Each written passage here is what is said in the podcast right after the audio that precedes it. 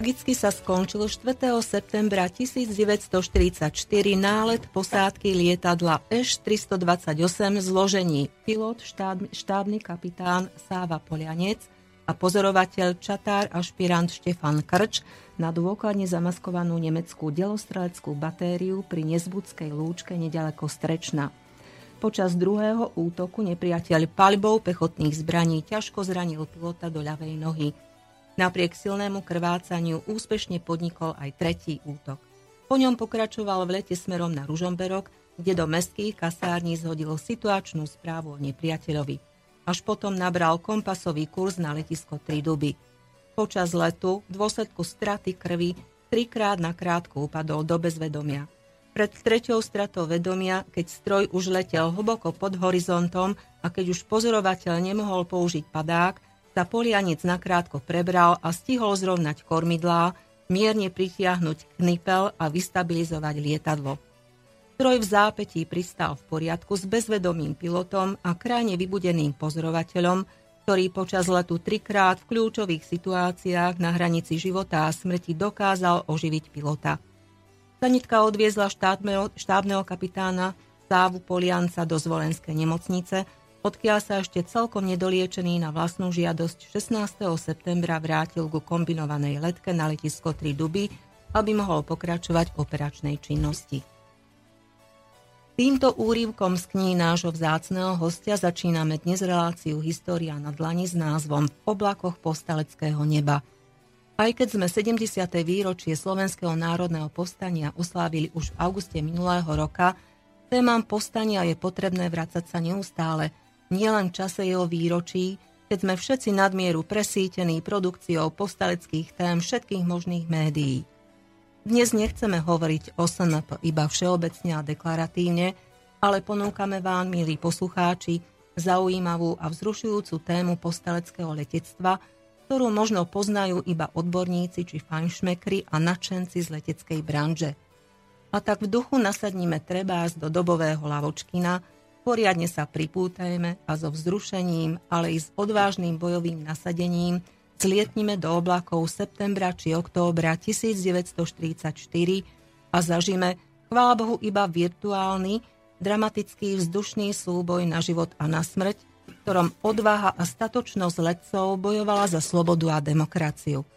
Spoločnému letu v éteri vás pozývajú Ľubica Grenčíková a Boris Koróni.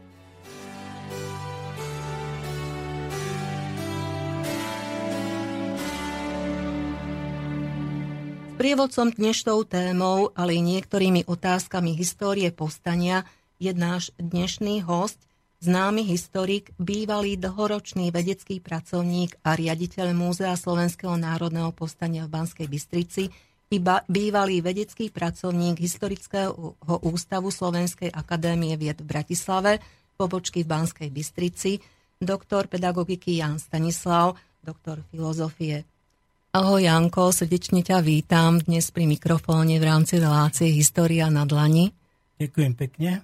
Som veľmi rada, že si prijal dnešné naše pozvanie do relácií. No a na úvod by som chcela ešte niečo povedať v podstate na vrúb tvojej práce historickej, pretože si naozaj významným a známym historikom nielen Slovenského národného povstania, ale v podstate aj celého obdobia eh, druhej svetovej vojny, odboja a ďalších teda udalostí, ktoré teda povstania, ktoré prevládli teda aj o do ďalších rokov.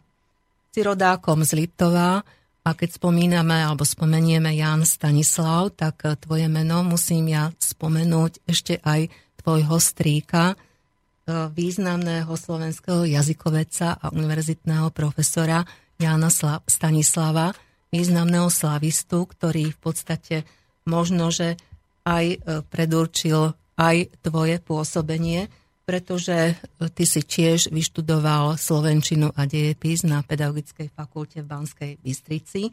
No a neskôr si sa stal historikom v Múzeu Slovenského národného povstania.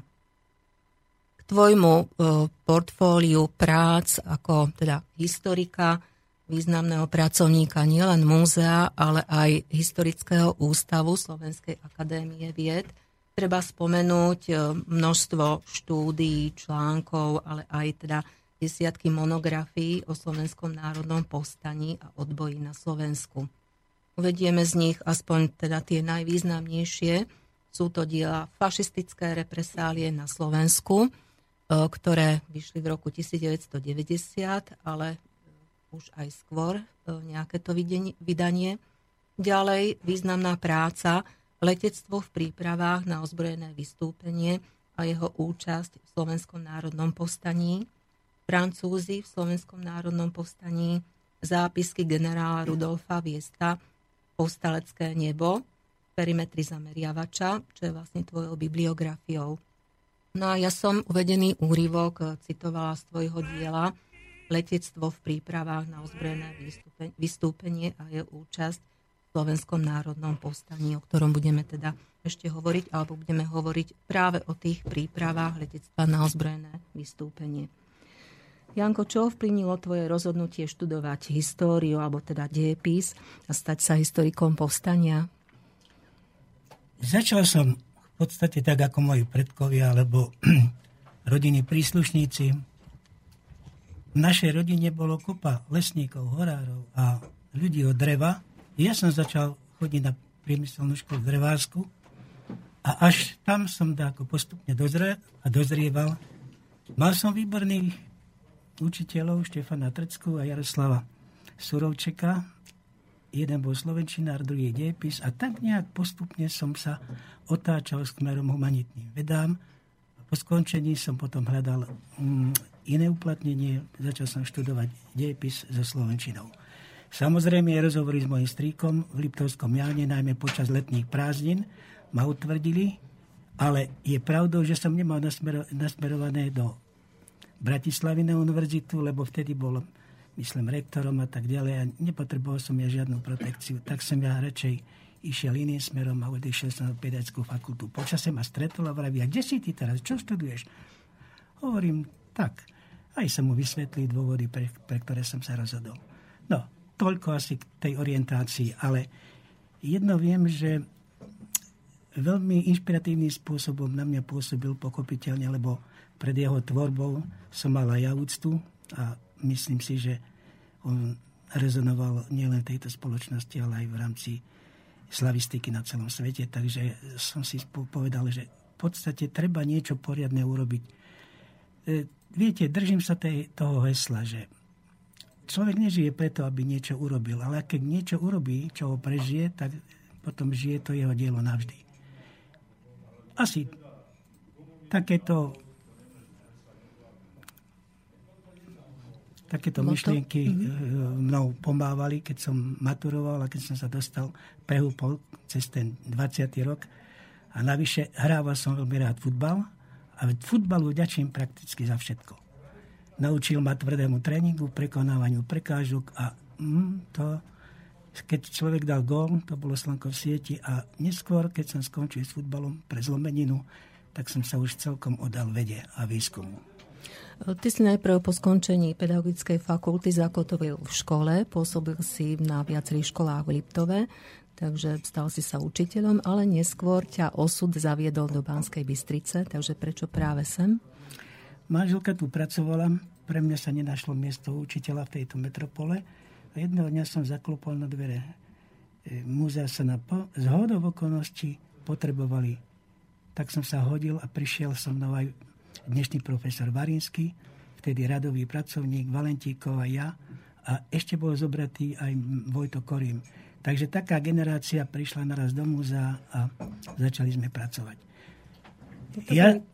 Áno, pardon, to boli roky 1978, 1988.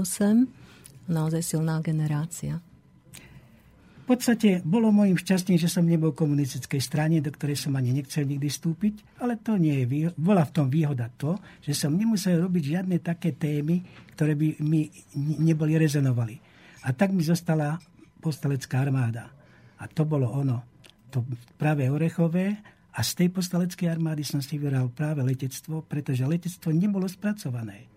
Nebolo spracované ako v podobe monografie, takže sme mohli začať základný výskum. A o to tu šlo, že keď robíte poriadny základný výskum, tak jednoducho postavíte nejaký chrám, tak by som obrazne povedal, A ten základný výskum pri poctivom dobrom, dobrom vedení a dlhodobej práci vlastne pretrvá. Ne, nestal som o nejaké predčasné syntézy. To ich bolo dosť od spera vtedajšieho akademika eh, Pleuzu. Áno, čiže ten základný výskum, výskum je v podstate gro historikovej práce.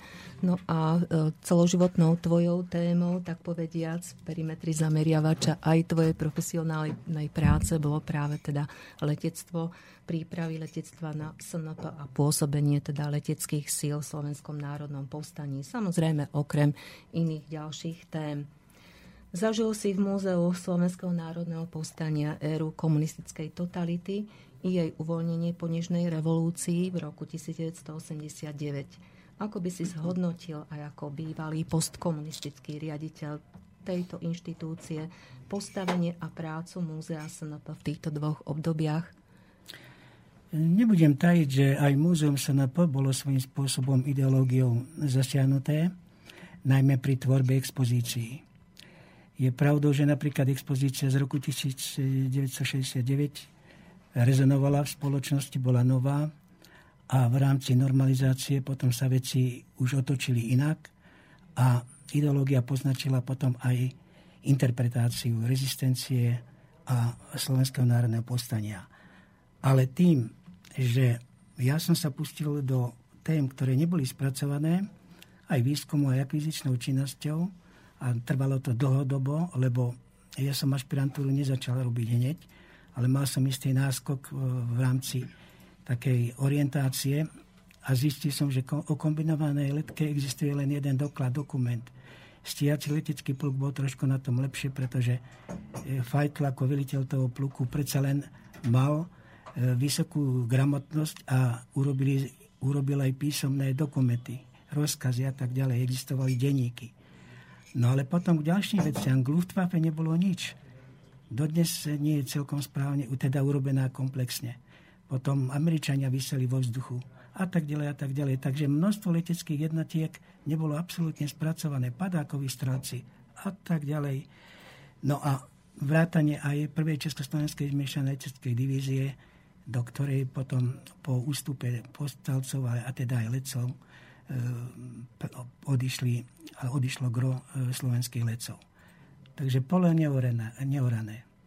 Dalo sa pracovať v múzeu SNP aj v tej, pred, v tej totalitnej ére na tých témach, ktoré boli v podstate tabu, lebo vieme, že v tých komunistických rokoch alebo v rokoch totality komunistickej bolo dané v podstate čierno-biele videnie. Partizáni boli tí dobrí však a tí ostatní boli asi zlí, ktorí, o ktorých sa teda nemožno hovoriť a tak ďalej ale e, v podstate pracovníci múzea hoci tou akvizičnou a e, teda prezentačnou činnosťou museli v podstate prezentovať dejiny v podstate komunistického odboja, partizánskeho hnutia. Ich práca sa tým nekončila, o čom svedčí v podstate aj tvoje pôsobenie. Takže ako by si zhodnotil toto obdobie aj po tejto stránke? Mysl, osobne som presvedčený, že mne bola šťastná, tak aj naklonená, budem hovoriť teda za seba. Tým, že som robil na téma, ktoré neboli spracované, mal som teda istým spôsobom výhodu. E, samozrejme, okrem toho boli práce, ktoré boli nárazové, nadiktované, bolo treba robiť na tom, na hentom. E, ja som nemohol robiť na téme letectva ako také. Robil som aj represálie, robil som aj expozície. Robili sme raz za mesiac som musel urobiť dva scenáre, ktoré mali samé 100 strán odboj v Bulharsku, čo aj Československu, Polsku a u nás, to boli normálne nadekretované a muselo sa to robiť. Ale tešilo ma, že som mohol robiť akvizičnú činnosť aj o našich lecoch v Veľkej Británii.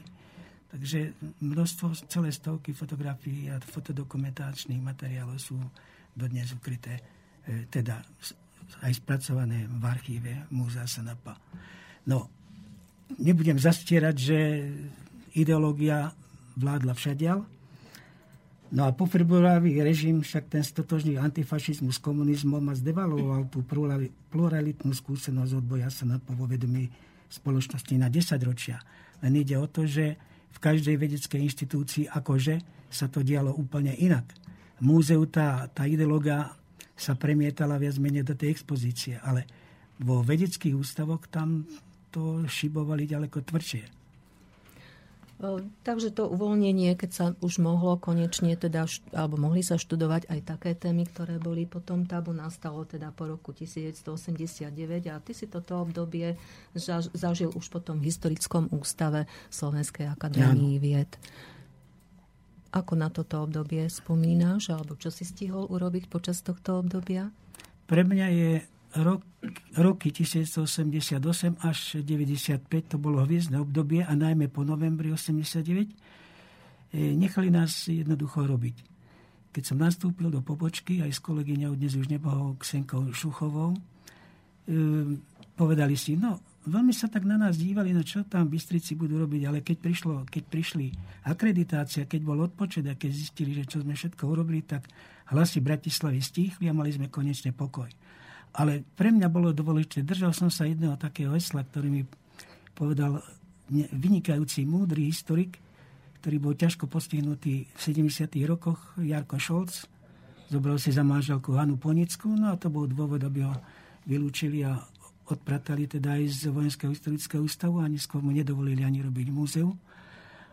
A vraví, chlapci, keď sa niekde budete e, ukazovať o vedeckú ašpirantu, musíte mať niečo pod pazuchou nie nejaké roboty. To som si dobre zapísal za uši a toho som sa držal. A bol, obrobil som nakoniec dobre, vravím, príde čas.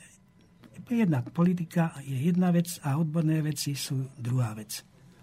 V tom období sa možno, že už aj konečne začali otvárať nejaké brány archívov, ktoré možno dovtedy boli zatvorené, čiže mal si prístup aj do nejakých archívov, treba v Moskve, v Sovietskom zväze, alebo treba na západe. Viete, keď by som, keby som rozprával o tom, ako som písal volá, keď ruskému veľvyslancovi Lomakinovi a ako neboli mi otvorené dvere do sovietského vzdušného mostu, tak som si povedal, otočil som to urobil som tak. Pán profesor Hloška mi preložil do poriadnej ruštiny presun paradesantnej brigády. Išiel som do Mo- Monina, stretol som sa s hrdinami Sovietskeho zväzu, vysvetlil som im, že chcem spracovať tento vzdušný most a oni chodievali do archívov a archívne materiály sa bvali citovať, tak mi ich dali ako spomienky. To bol začiatok. V 95. som sa znova vrátil k sovietskému vzdušnému mostu ale tentokrát už boli stavidla otvorené, vy, využil som všetky prakticky diplomatické i politické, politicky otvorené dvere, vyslal som e, našich, našich ľudí a konečne tie archívne materiály som dostal do ruky, tak aby sa mohlo v sovietský vzdušný most urobiť. Chvala Bohu, publikoval som to aj v zborníku a neskôr potom rozmenené v takýchto podobách aj pre širšiu verejnosť, ako je postelecké nebo. Tak to bola istotne priaznivá situácia naozaj pre historika, keď e, tie archívy sa otvárajú, ale stále, stále e, mnohé, mnohé z týchto archívov sú ešte pre historikov zatvorené aj po 70 rokoch od skončenia nielen SNP, ale aj druhej svetovej vojny, pretože tohto roku budeme oslavovať 70. výročie oslobodenia alebo teda porážky fašizmu. Prečo je to stále tak, že tie archívy sú stále ešte zatvorené? Takto, pokiaľ ide o spravdajské materiály, ale to je obyčajne istý úzus, ktorý platí aj v Amerike, aj v iných krajinách. A spravdajské materiály sú zvlášť citlivé, najmä vtedy, keď ešte žijú aktéry. A aj do amerických archívov, keď chcete ísť, tak musíte žiadať odtajnenie. No, z našej strany ide o to, aby sme napríklad odtajnili archívne materiály, pokiaľ sa týka NKVD, pokiaľ sa týka partizánskeho hnutia, pokiaľ sa týka rôznych diverzných skupín, ktoré boli vysielané jednak ukrajinským štábom partizánskeho hnutia, potom generálnym štábom Červenej armády, jednotlivými e, e, radami pri existujúcich ukrajinských frontov a tak ďalej. Takže v tom partizánskom hnutí dvaja autori, Janko Šimovček a Gebhardt, e, napísali dobrú knihu o Česko, teda partizáni Československu, ale dneska sa žiada to partizánske hnutie znova, tak povediac, e, nie prerobiť, ale doplniť, do, dokončiť v nejakej poriadnej monografii. Ale chvála Bohu, na histórii je najkrajšie to, že sa ustavične upresňuje obraz nič nie je definitívne. Ak sa ľudia pýtajú historici, povedzte nám konečne, ako to bolo. my sa vlastne približujeme vždy k tej objektívnej historickej pravde, k tým skutočnostiam. Ale definitívne na tom my aj budúci generácie, budúce generácie historikov prídu a doplnia nás.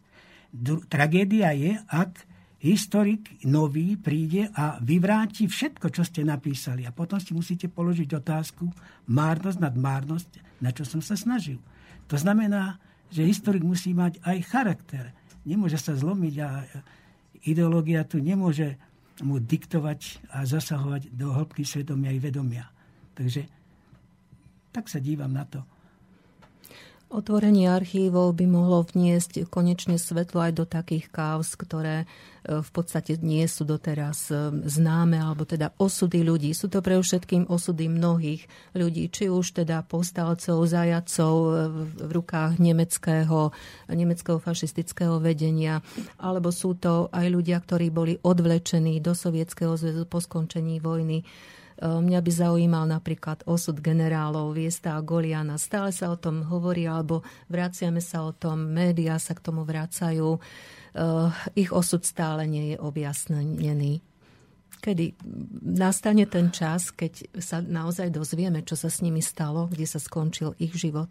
Keď sme robili zápisky generála Viesta spolu s Milanom Gajdošom, znovu som si kladol túto otázku, ale môžem ťa ubezpečiť, Lubka, že Doteraz sme nenarazili na relevantný archívny materiál, ktorý by potvrdzoval koniec týchto dvoch generálov.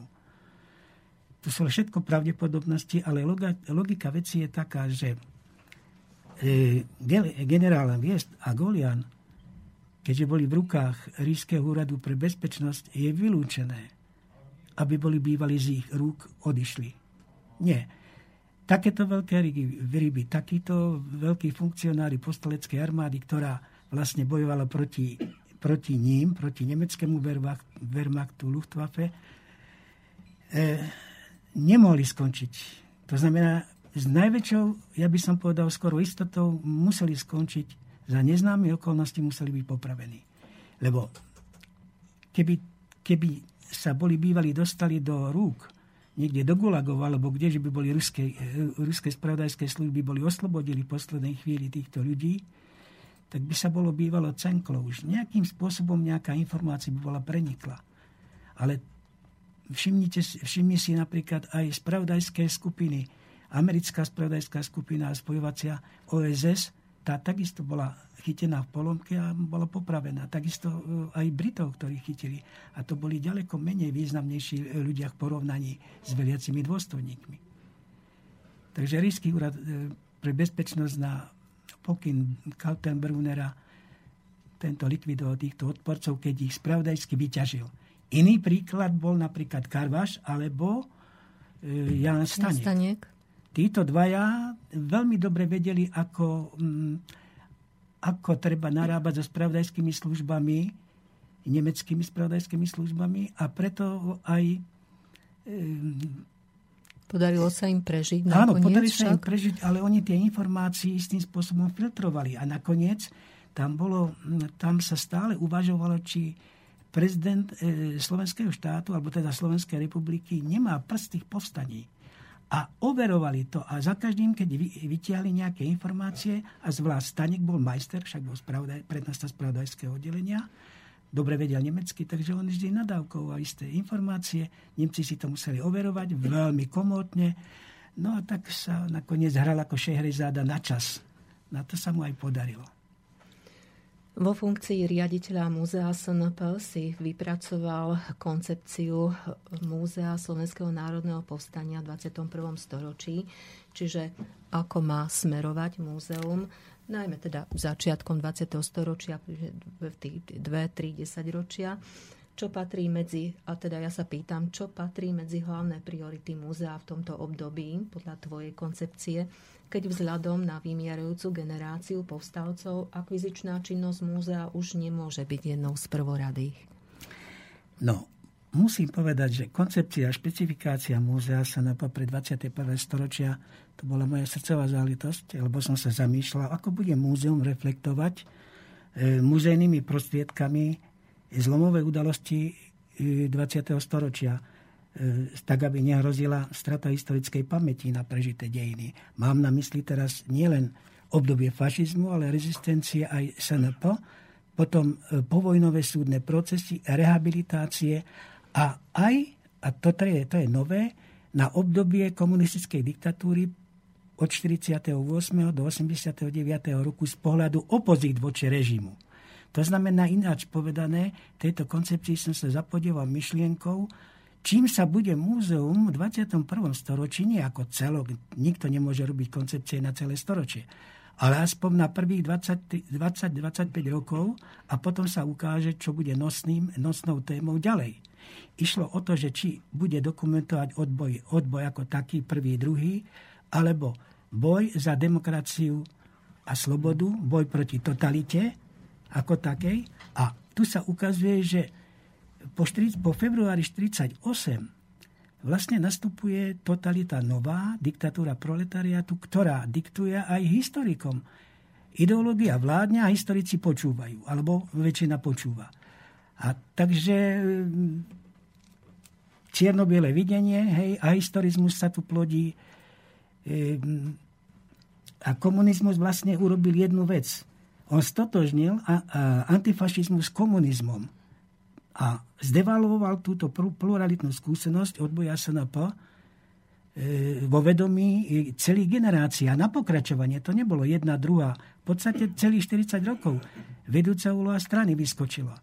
Partizáni ako ako ozbrojená zložka, ktorá v povstaní mala svoj význam, ale zrazu začína mať prvoradý význam. Postalecká armáda sa zatlačila. Odboj. Občianský odboj to zdevaloval. Veď nakoniec po 48. sa to aj mm, prevalilo, že boli zatváraní aj veliteľia aj partizánskych jednotiek, ktorí nechceli sa podrobiť ako e, Trojan, Žingor a iní, boli aj popravení. Takže takisto povstaleckí veliteľi a generáli. A to, toto nutne muselo sa premietnúť do vedomia generácií, ktoré prichádzali na svet. Však povstalice sa báli a či hambli povedať, že boli povstaní. No čo si nevýdané. My sme tu mali po, konečne nejaký teda významné povstanie, ozbrojené vystúpenie a naši ľudia sa báli k tomu priznať. Tak toto sú tie deformity, toto sú tie veci, ktoré No a preto som aj v roku 2000 sme usporiadali medzinárodnú konferenciu a volalo sa to, tak by som pripomenul, poslanie a profilácia múzeí najnovších dejín v 21. storočí. Boli tu aj z Francúzska, z Čech, Polska a tak ďalej. A predostreli aj iní riaditeľia svoju víziu, čo k týmito múzeami. No a my sme si tak v podstate výskumom, akvizičnou činnosťou a expozičnou výstavnou činnosťou, rôznymi formami kultúrnej aj vedeckej spolupráce. Toto boli, čím budeme, čo, ako budeme v nových demokratických pomeroch tieto dôležité zlomové udalosti prezentovať. Takže viete, a to by som chcel teraz znova ešte ako si pripomenúť, Múzeum SNP si nevystačí z rokmi 38 až 35 na celé storočie my sa budeme vrácať koniec koncov, aj Francúzi majú, mali svoju revolúciu a dodnes ňu majú spracovanú komplex. A my sme takisto v podobnej situácii. Ale ide o to, že tá história ústavičné veci upresňuje. Ale ja si myslím osobne, že v tej koncepcii som jednoznačne napísal, že treba sa zapodievať povojnovými súdnymi procesmi, rehabilitáciami, opo, op, opozitami, ktoré boli obdobia komunistickej diktatúry. Prejavy neofašizmu máme tu na opäť, ako na, na zelenej lúke. Neofašizmus, xenofóbia, rasová nenávisť a intolerancia. Nič. Totižto. Demokracia. Demokracia, ako to povedal pekne Sokrates už dávno. Na demokraciu človek musí vyrásť. Aj jednitec, skupina i národ. Demokracia sa nedá nadekretovať. Akurát vlády príjmú isté právne úpravy a teraz sa máš... Ale to je proces. A demokracia nikdy nie je vybojovaná raz a navždy. Nikdy. To je proces. To je pekné na. Čiže teraz naozaj vyvstali teda tieto nové témy. Je schopné Múzeum SNP obsiahnuť vo svojej práci aj v ďalších obdobiach v podstate všetko toto, čo si pomenoval? Tak, tak. V podstate je plno tém, do ktorých prakticky ešte historici teda historici nezapustili korene v týchto témach. Áno, mierim v podstate k tomu, k tej myšlienke založenia ústavu Slovenského no, národného tak. povstania. Dobre, vrátime sa trošku, predsa len e, urobíme nejaký exkurs, ako to bolo. Hneď po vojne, už v 45. roku v Banskej Bystrici bol vytvorený taký prípravný výbor. A tu bol výbor na postavenie pamätníka SNP. Dokonca aj Martin sa uchádzalo. To nebolo isté, mm-hmm. že mhm. či, kde to, či to bude v Martine, či tu. Však aj Martin nebol odboja povstanie. Dokonca pri prvom výročí sa na aj členovia tohto výboru už aj základný kameň teda postavili. To isté sa udialo aj Martine. No lenže od, e, ako to už býva na Slovensku, e, tá myšlienka nejaký ústav založiť, respektíve múzeum alebo pamätník, tedy sa ešte nevedel, ako sa to bude volať, ale v podstate tie názvy smerovali o to, e, k tomu, aby vznikla nejaká inštitúcia, ktorá by vlastne dokumentovala tieto zlomové udalosti z druhej svetovej vojny. No a tak nariadenie SNR z decembra 1947 zriadilo ústav SNP. Veľmi dobrá myšlienka. To mal byť vedecký ústav, ktorý mal, bol podriadený predsedníctvu Slovenskej národnej rady a on v podstate mal naozaj vedeckým spôsobom dokumentovať v plnej šírke rezistenciu, povstanie, roky druhej svetovej vojny. No ale prišiel február 1948, spoločensko-politické zmeny urobili svoje, ovplyvnili aj odbornú profiláciu tohto ústavu SNP. A sekretariát Ústredného výboru komunistickej strany už v máji 1949 nariadil a prikázal presídliť tento ústav SNP do Bratislavy. No tak to bol začiatok konca tohto ústavu, pretože v Bratislave sa potom prebudoval na Ústav dejín KSS, no a neskôr na Ústav marxizmu-leninizmu. A tak sa vlastne myšlienka rezistencie povstania da kde stvrkla úplne na stranickú platformu. Tak to bola veľká škoda, lebo už potom sa neskúmali dejiny povstania však, ale dejiny komunistickej no, strany, je, alebo teda odboja komunistického. Je pravdou, že v 51. roku takí agilní pracovníci kultúry Bystrici otvorili budove Starej radnice Banskej Bystrici prvú výstavu zo zbierok práve bývalých pracovníkov toho ústavu SNP. E, treba povedať, že ústav, pracovníci ústavu SNP e, pripravili aj dva kvalitné zborníky. Dodnes majú čo povedať. No, myslím, ja si ich uchovávam ako vzácne relikvie. No, ale predsa len 10. výročie SNP oslovilo aj tých politikov, ktorí s tým nechceli nič mať spoločného, pretože tu povstalci predsa len boli živí, nie všetci boli zatvorení, nie všetci boli poskribovaní a predsa len aj stranická verchuška si uvedomila, že vola čo treba urobiť. A to výročie urýchlilo vznik aj múzea. A v priestoroch hradnice pri kostoloch e, sa rozbehli adaptačné práce a 8. mája 1955 sa zriadila stála expozícia. A to je vlastne aj dátum vzniku múzea Sanapa. A aby som ukončil tú históriu okolo múzea, poverenictvo školstva a kultúry v roku 1959 predsa len vypísalo architektonickú súťaž na pamätník sa na s účelovou budovou Slovenského národného povstania. No a z výstavbou sa začala v 64. a skončilo sa o 5 rokov v 69. Pri 25. výročí nakoniec bola aj poriadna expozícia a múzeum začalo žiť vlastný život. Takže ale 25 rokov odišlo, muselo prejsť, kým táto ústavná zdeň vznikla. Toľko asi, e, asi k, tej, k tým rokom. No a keď si pomyslíme, že po roku 1948 prevládla, prevládol ten monopol jednej ideológie, keď zistíme, že celých 41 rokov tu v podstate prevládávajú historické spisbejsty a, a historizmus, čo, ktorý znemožňoval, aby sa historiografia postavila, teda testovala v myslení a postoju ľudí, aby vznikol nejaký historický zmysel, aby pocit dejinej kontinuity existoval a pretrvával vo vedomí. Takže tak marxistická interpretácia vyžadovala len nejaké odvolania sa stačili nejaké formulky stalinskej koncepcie historického vývoja spoločnosti, tak to je koniec. Preto vlastne aj um, tá historiografia ako taká stále na ideológii. Nehovorím, že všetci, ale toto sa týka najmä novodobej histórie, nie stredovekárov a starých no, Samozrejme. Novodobá, tým bola postihnutá najviac novodobá história. No a ak, ma, ak, si, ak počiatneme etický, etiku, nespočetné množstvo ľudských tragédií, ktoré sú spojené s druhou svetovou vojnou, s povstaním a tak ďalej, a tie dramatické udalosti si naozaj vyžadujú prezentáciu okrem toho písomného spracovania, okrem monografií, aj vlastne expozičné. Lebo ľudia idú do expozície a v skratke vidia dejiny. A mnohí si tam nájdú aj osudy svojich príbuzných napríklad, alebo môžu nájsť.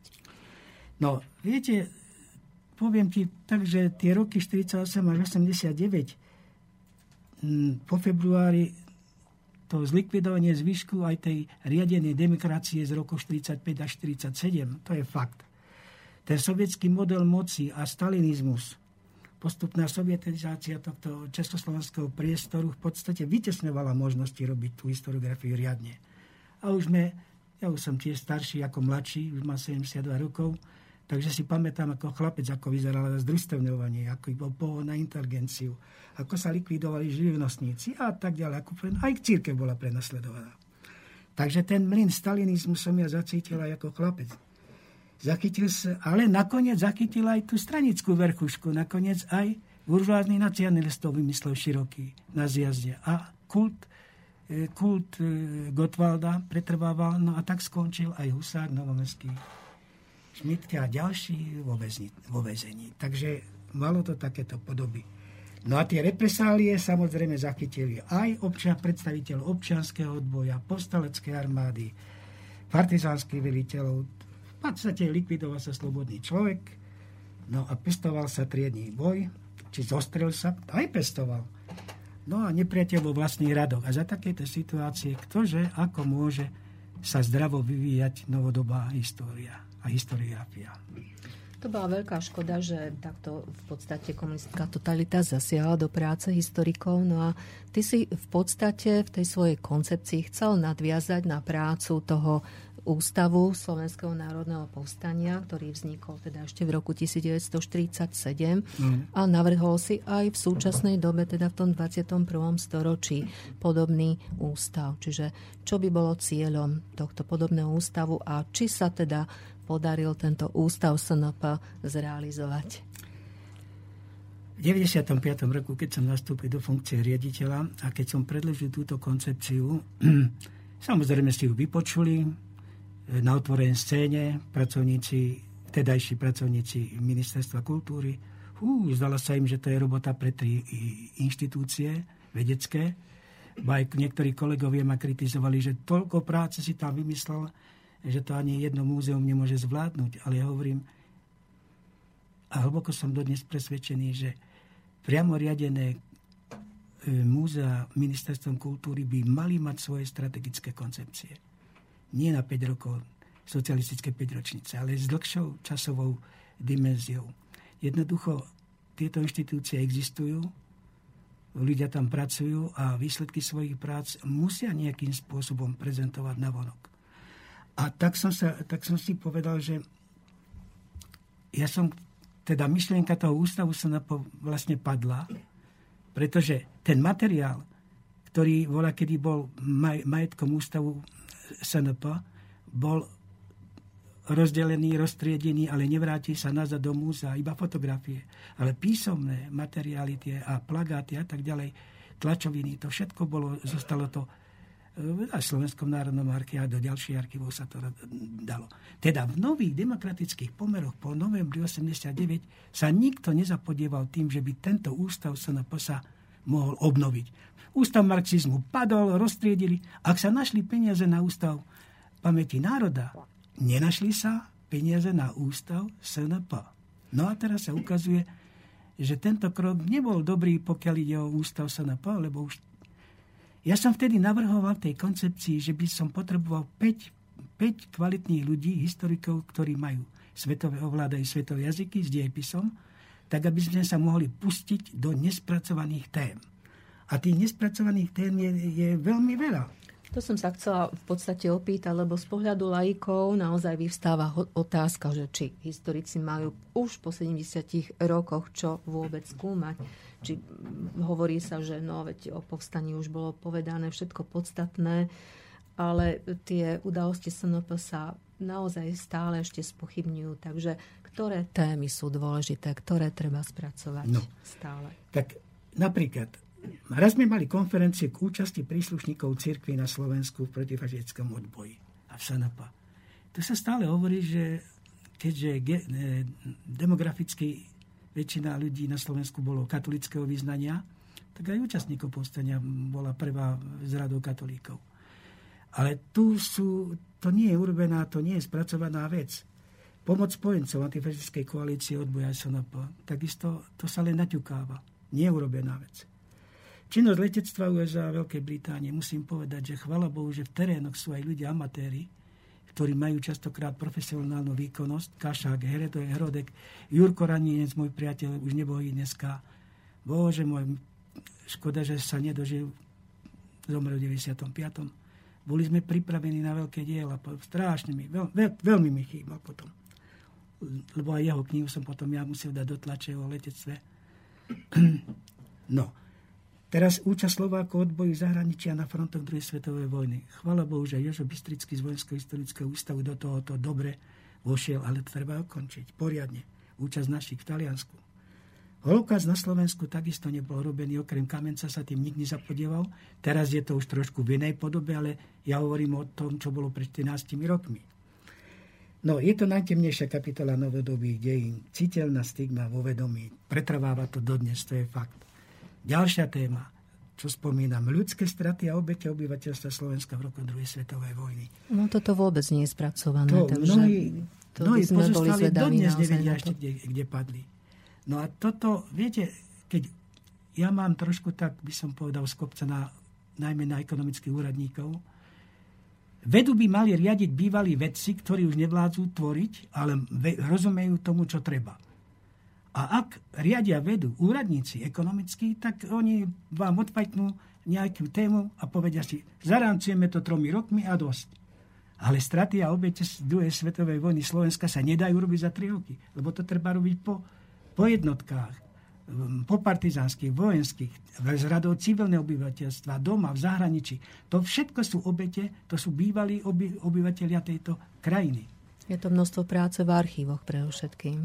No, tak, a keď sme robili, keď si toto spomenul, a keď sme robili v 2002 e, tragédia slovenských židov, teda scenáre expozície pre Osvienčím, tak sme vtedy narazili na ten problém veľmi vypuklé a môžem povedať, že sme do, dva roky sme robili na tom, aby sa to vôbec dalo urobiť. Lebo židovské e, múzeum v Bratislave e, to nerobilo a v podstate sme to my robili. No a bolo treba najskôr aj peniaze zohnať. Česti mali na to 14 miliónov korún, my sme zo začiatku mali štartovné na 3,5 milióna. Za to sa nedala urobiť e, veľká expozícia. Ale nakoniec je pravdou, že vtedajší minister Kňažko pochopil veci a e, navršil tu na 13 miliónov korún. v dnešnom, dnešnej podobe tá expozícia pretrváva vo Svienčime dodnes. To je to, čo sme v 2003 roku sprístupnili. No, chvala Bohu, že teda toto tento, toto sme urobili, no. Čiže tých tém Ďalej, ešte by som bol mm. spomenúť, e, aby som to dokončil. Napríklad, my sme robili, e, teda ja som tiež spoluautor tých fašistických represálií, ale ukazuje sa, aj druhá strana, aj povstalci robili represálie voči civilnému obyvateľstvu. Najmä proti nemeckej menšine. Ale, a to je práve to, čo treba dorobiť, ako sa správali niektorí mm, partizáni na Slovensku a najmä aj, aj, aj sovietskí partizáni, pochopiteľne. Takže a čo je úplne prekvapujúce, druhá Československá partizánta brigáda ako najelitnejšia jednotka nebola spracovaná mm, vo vyčerpávajúcej monografii. Bolo niekoľko pokusov. Tam je problém jeden. Lebo ja to vidím tak, že parabrigáda by sa dala urobiť, ale Zrejme treba ju robiť tak. To súvisí s prechodmi a so zajatím našich vojakov 1. pešej divízie pri Melopotopole, s formovaním potom boli v internácii na území Sovietskeho zväzu. Potom v decembri, keď bol Beneš, keď podpisoval Československo-sovietskú zmluvu so Sovietmi, v rámci pluku do, slovenských dobrovoľníkov, oni sa prihlásili do formujúcej sa e, prvej Českosloven- prvého Československého armádneho zboru a nakoniec aj súhlasili politické i vojenské orgány a sformovala sa tá parabrigáda. Gro Slováci 70%, zvyšok Ukrajins, e, zakarpatskí Ukrajinci a volinskí Česi. 1% boli Židia. A to si myslím, že vzdušným mosom robil ešte aj ja. A znova by som chcel pochváliť v terénoch niektorých ľudí. Stano Bursa to je mladý námorník, strojník z jednej lode dodnes. Ten sa 35 rokov zapodieva ako hobby sovietským vzdušným mostom. Tam veľmi veľa fotografií dokázal zachrániť. Uh-huh. A my sme v Lani napríklad urobili jednu veľkú, veľkú reprezentačnú výstavu Sovietský vzdušnú moc na pomoc SNP. Tu ešte nebola na Slovensku, ale bola v Moskve a bola na 80 paneloch. Vyše pol roka. Veľmi veľké množstvo ľudí ju videlo a z Moskvy máme také referencie, že nikdy v Rusku taká výstava nebola. Teda Rusom sme nastavili zrkadlo vážený my na Slovensku sme spracovali sovietský vzdušný most v tejto a tejto podobe. Tu máte aj vašich gerejov, nielen našich. Čiže ja sa ešte vrátim teda aj k tej parabrigáde alebo k, k takýmto témam, čiže sú to naozaj komplexné témy, e, veľmi zložité, skúmanie na nich naráža na množstvo teda problémov, treba skúmať, ja neviem, v sovietských archívoch určitú časť, však to formovanie parabrigády, potom samozrejme ich presun na povstalecké územie, účasť povstaní, prechod e, parabrigády po ústupe povstalcov do hôr a tak ďalej. Čiže je to široký diapazón problémov, na ktoré treba jednak čas, e, jednak teda naozaj pracovníkov, takže nie je to také ľahké. No, presne v tom, teraz si to dobre počerkla, zdôraznila, lebo tu treba byť doma aj zhodnotiť parabrigádu v rámci vzdušného mostu. V, Kar- e, v Karpatsko-Dukovskej operácii to sme už urobili, bola vedecká konferencia. E, potom na postaleckom území a zvlášť v partizánskej vojne. A tam je to veľmi zložité, lebo tam došlo k rozbitiu parabrigády. Oni, e, volenská jednotka niečo okolo Přikryla ostalo a zvyšok e, sa rozišiel do partizánskej mm-hmm. jednotiek. Čiže stále je čo skúmať, stále historici by mali čo robiť, len malo by, mali by mať troška iné tie materiálne podmienky, mali by mať podporu, myslím si, štátu, aj v podobe vytvorenia teda toho ústavu Slovenského národného povstania, bohužiaľ. Nie A keď sa k tomu vrátim, tak... Ľubka, treba povedať, že tých 5 miest my úradníci nikdy v koncepcii neodsúhlasili, nedošlo. Ja som už nepotreboval, aby sa ten ústav volal tak, ale potreboval mm-hmm. si tý, som tých piatich expertov. No a ešte jednu takú záverečnú poznámku k tej koncepcii. Rátal som s vydávaním edície dokumentov. Lebo odboj je jedna vec, postane druhá, ale súvisí to, ale edícia dokumenty je trošku tak hambou, že mnohozväzkové edovanie prameňov k antifašistickej rezistencii by už malo dnes patriť k prioritám spracovania dejín druhej svetovej vojny aj pre historickú vedu na Slovensku. Teda, a tu by mala byť nezastupiteľná úloha múzea SNP. Slovenská, teda Historický ústav Slovenskej akadémie vydal už niektoré veci, ale tu ide o systematické vydávanie týchto dokumentov. Nie ako sporadické, kedy tedy, keď sú peniaze. Do toho musí vstúpiť systém.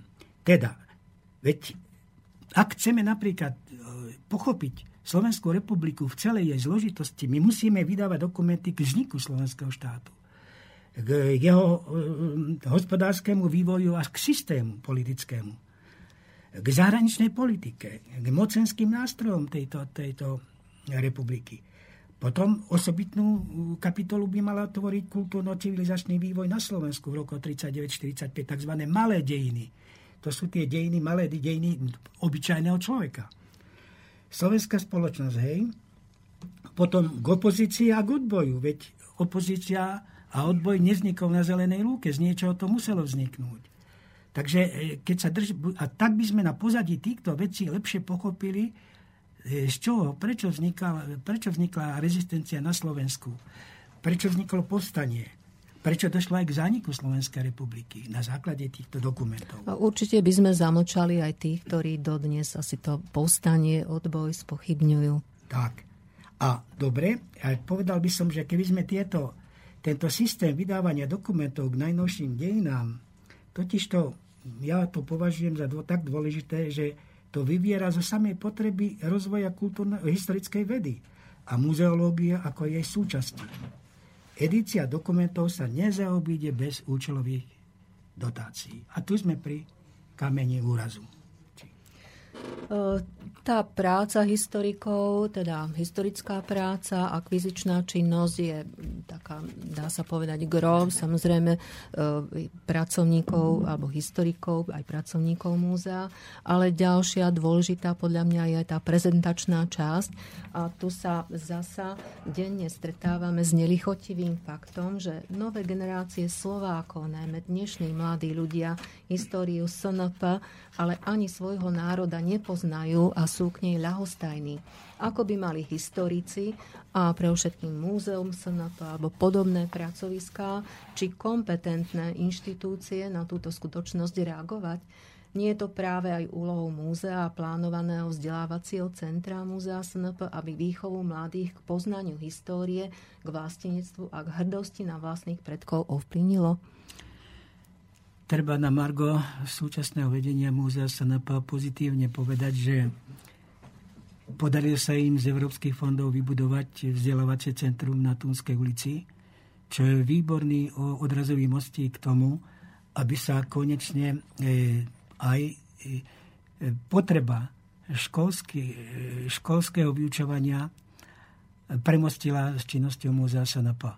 No, uvidíme, ako sa to dorieši, pretože peniaze európske sa minuli a teraz riaditeľ stojí pred tým, ako to zariadí nábytkom a či sa mu podarí vybojovať, vyboxovať aj nejaké peniaze, alebo to pokrie len tými ľuďmi, ktorí ich má. E, je pravdou, že, a to je presne znova, narážam na ten problém, ktorý som mal aj ja, ale vtedy bolo viacej historikov, kým som ja bol riaditeľom, teraz je menej, v podstate sú traja, vrátane pána riaditeľa. Ale oceňujem to, že ten kultúrny stánok tu je, vzdelávacie centrum je vybudované, teraz ho treba spustiť do života. Alebo uviezť do, do, do života. No a tu by sa naozaj tie styčné plochy medzi školou a múzeum prehlbili. Je tu aj akadémia, sú tu mm, aj akademické pracoviská, schopní ľudia, metodici, e, z radou učiteľov, ktorí mm, by určite mohli hĺbšie a bližšie, užšie spolupracovať s Múzeum SNP, najmä pri spracovaní rôznych tematických celkov. Takže aby veda bola pretransformovaná aj do tých potrieb školských. Najmä v západnom školstve už naozaj dávno sa deje zážitkové vyučovanie dejepisu alebo tzv. living history, čiže história, ktorá je založená na spomienkach e, účastníkov e, daných udalostí. To si však vyžaduje naozaj dostatok vhodných prístupných materiálov a ich prenislené metodické spracovanie, čo naozaj, aspoň ja ako naozaj už aj učiteľ môžem povedať zo svojej praxe, predpokladá úzke prepojenie historikov a zanietených a skúsených pedagógov z praxe, pretože tie materiály naozaj veľmi chýbajú. A teraz aj tak pýtam, lebo mne sa to zdá naozaj, že e, prečo sú naše múzea, to je jedno, či je to múzeum SNP, ale mám dojem, že takmer všetky, prečo sú múzea odtrhnuté od školskej praxe a od toho života, prečo nežijú v podstate s ľuďmi, s mladými ľuďmi. Prečo nestačí dnes iba pripraviť nejakú výstavu, teda prezentovať mm-hmm. významnú činnosť múzea a iba čakať na návštevníkov. Mám dojem, že tie múzeá síce majú za sebou kopec práce, e, vedia prezentovať na výstavách alebo v expozíciách množstvo svojich materiálov, ale nedokážu tých najmä mladých ľudí pritiahnuť do múzea. Ja si myslím takto, že obracia sa k lepšiemu. Musím znova pochváliť terajšie vedenie muzea a vôbec pracovníkov. Je tam pár naozaj vynikajúcich ľudí, na ktorých sa dá oprieť. Sú tam mladí, čo ja viem, Marek Sírny, je tam Marian Urín, je tam sám riaditeľ, zdátny manažer, Potom e, Ivan Kocák, to je človek, ktorý robí sám knihy, grafik. To je neuveriteľné. Keby robil v nejakom vydavateľstve, tak v podstate určite za, iná, za iný plat a iný príjem teda. Ale oni horia. To je to. Mm-hmm. Ľudia horia. Potom, ešte chcem povedať, že aj je tu aj istá základňa. Je tu aj, čo ja viem, schopní historici. Tu, je, tu vzniká isté, istá protiváha historickému stavu Slovenskej akadémie vied pokiaľ ide o vedu a výskum novodobých dejín aj na Univerzite Mateja Bela. Je tu naozaj Pavel Palomičianik, je tu čo len tak zopár, aby som neurazil niekto, niek, niektorých. E, takže Peťomičko a ďalší a ďalší je tu o čo sa aj oprieť. Napríklad, keby sa na, teraz by som povedal tak, že možno by tá koncepcia múzea môže sa volať aj inak. E, dá sa dorobiť, dopracovať, ale treba zvoniť, treba klopať, treba nadnášať, e, lebo témy jednoducho ani nevieme a 15 rokov z 21. storočia je preč. Hm. Čas úžasným cvalom beží. A tak bez koncepcie, bez vízie, dlhodobej vízie, nemôžu podľa mňa, ja nie som ale minister však kultúry, ale už ani nebudem, ale mať takúto šancu ovplyvniť, tak by som asi žiadal od priamo mne e, podliehajúcim inštitúciám, nech predložia svoje koncepcie, keď už sú, ako vraví verí, tak nech kúkajú, aby boli. No, takže dôvody bytia, to by som povedal, dôvod bytia jednotlivých inštitúcií. A keď toto vyriešia, v podstate tak to je prvá, prvý úspech k tomu, že sa nájdú spoločné cesty aj školstvu. Um, najmä to prepojenie naozaj s tými učiteľmi z praxe, ktorí vedia, poznajú dobré osnovy, vedia, čo mladých ľudí by dokázalo treba zaujať. A tie materiály, ktoré múzeum má, tie by bolo treba naozaj takým, nepoviem zábavným, ale takým prístupným, zaujímavým spôsobom, ale aj metodicky spracovať, aby slúžili ako vhodný materiál pre štúdium študentov, či už stredoškolákov alebo vysokoškolákov, aby v podstate naozaj sme ich na základe toho záujmu pritiahli, aby sme ich mali čím vôbec pritiahnuť. Lebo otvoriť si nejakú odbornú knihu, to si môže otvoriť hoci kto, hoci kedy, ale e, málo možno, že takých fajn, fajn šmekrov sa nájde, čo naozaj idú do knižnice a siahnu po odbornej knihe, ale tak zaujímavo spracované materiály, tie by isto pritiahli aj tie masy študentstva, keď to už takto môžem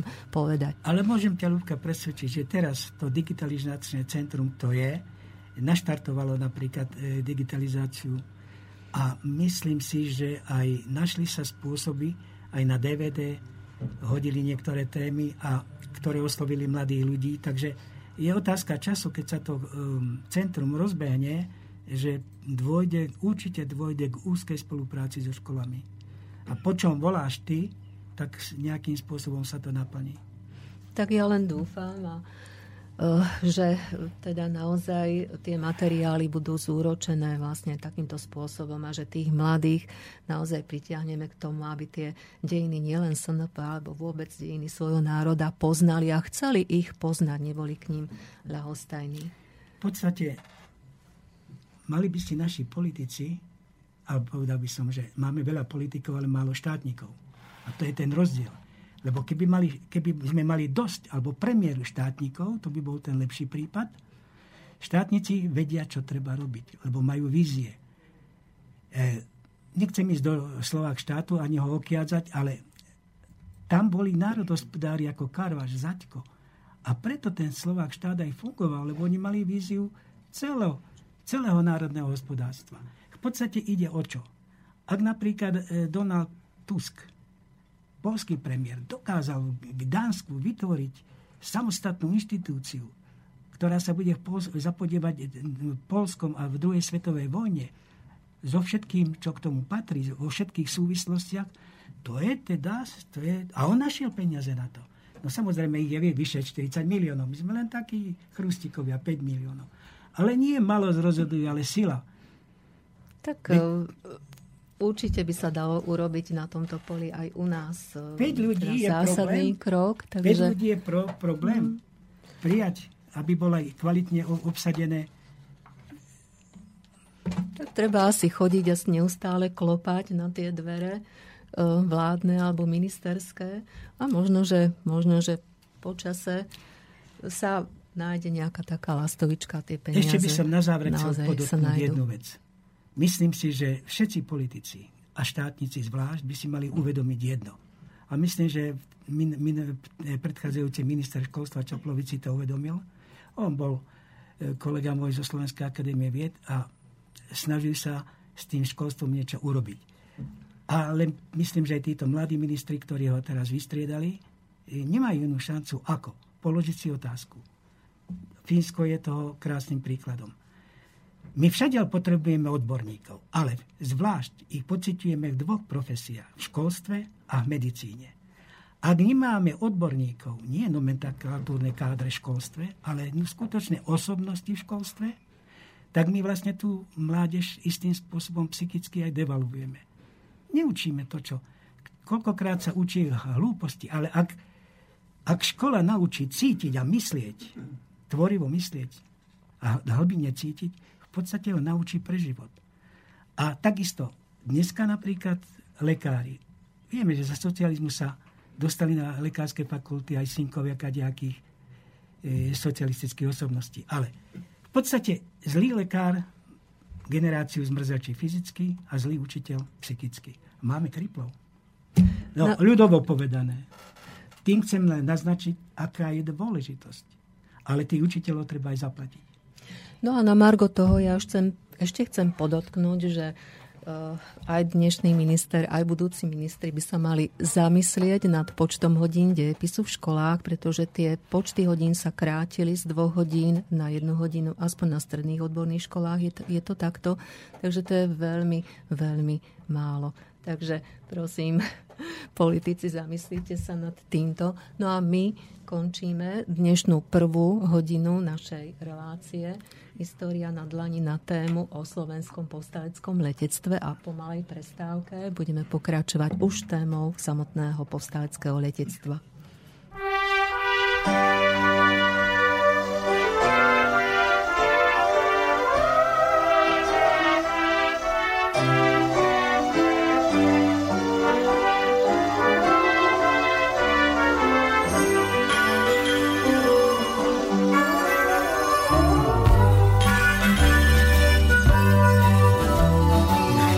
Večer tam u nás zastaví malý vlak a možno na mňa niekto na stanici čaká.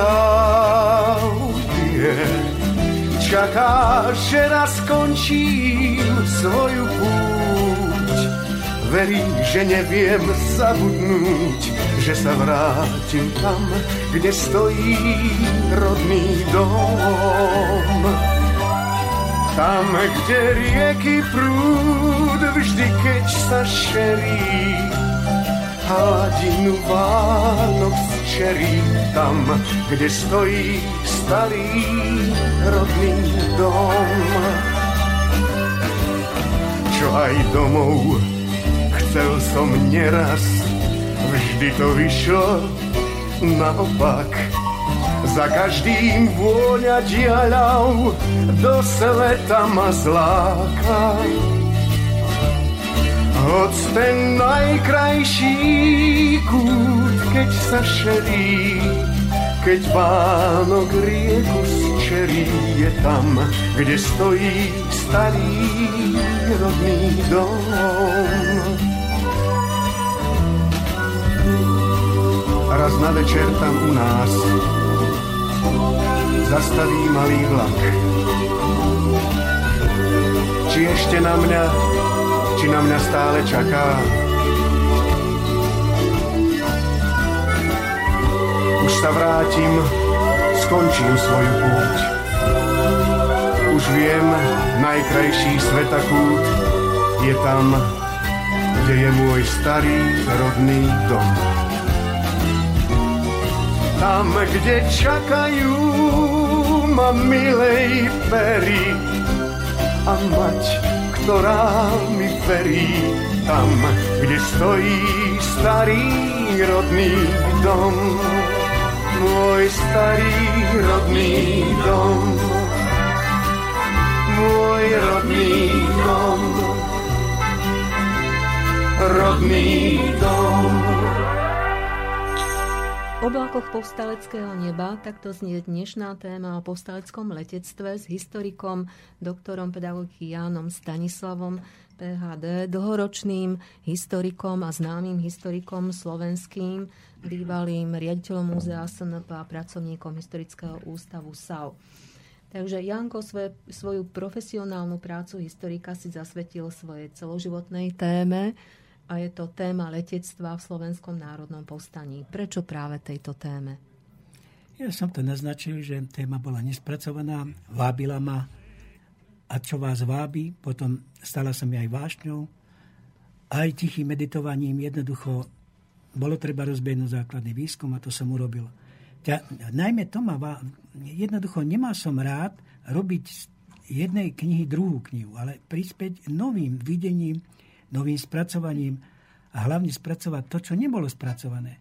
Predsa nie som ekonom, ktorý robí z troch kníh štvrtú, teda čest výnimkám, ale teda nemá zmysel vytvárať nejaké knihy len preto, aby boli.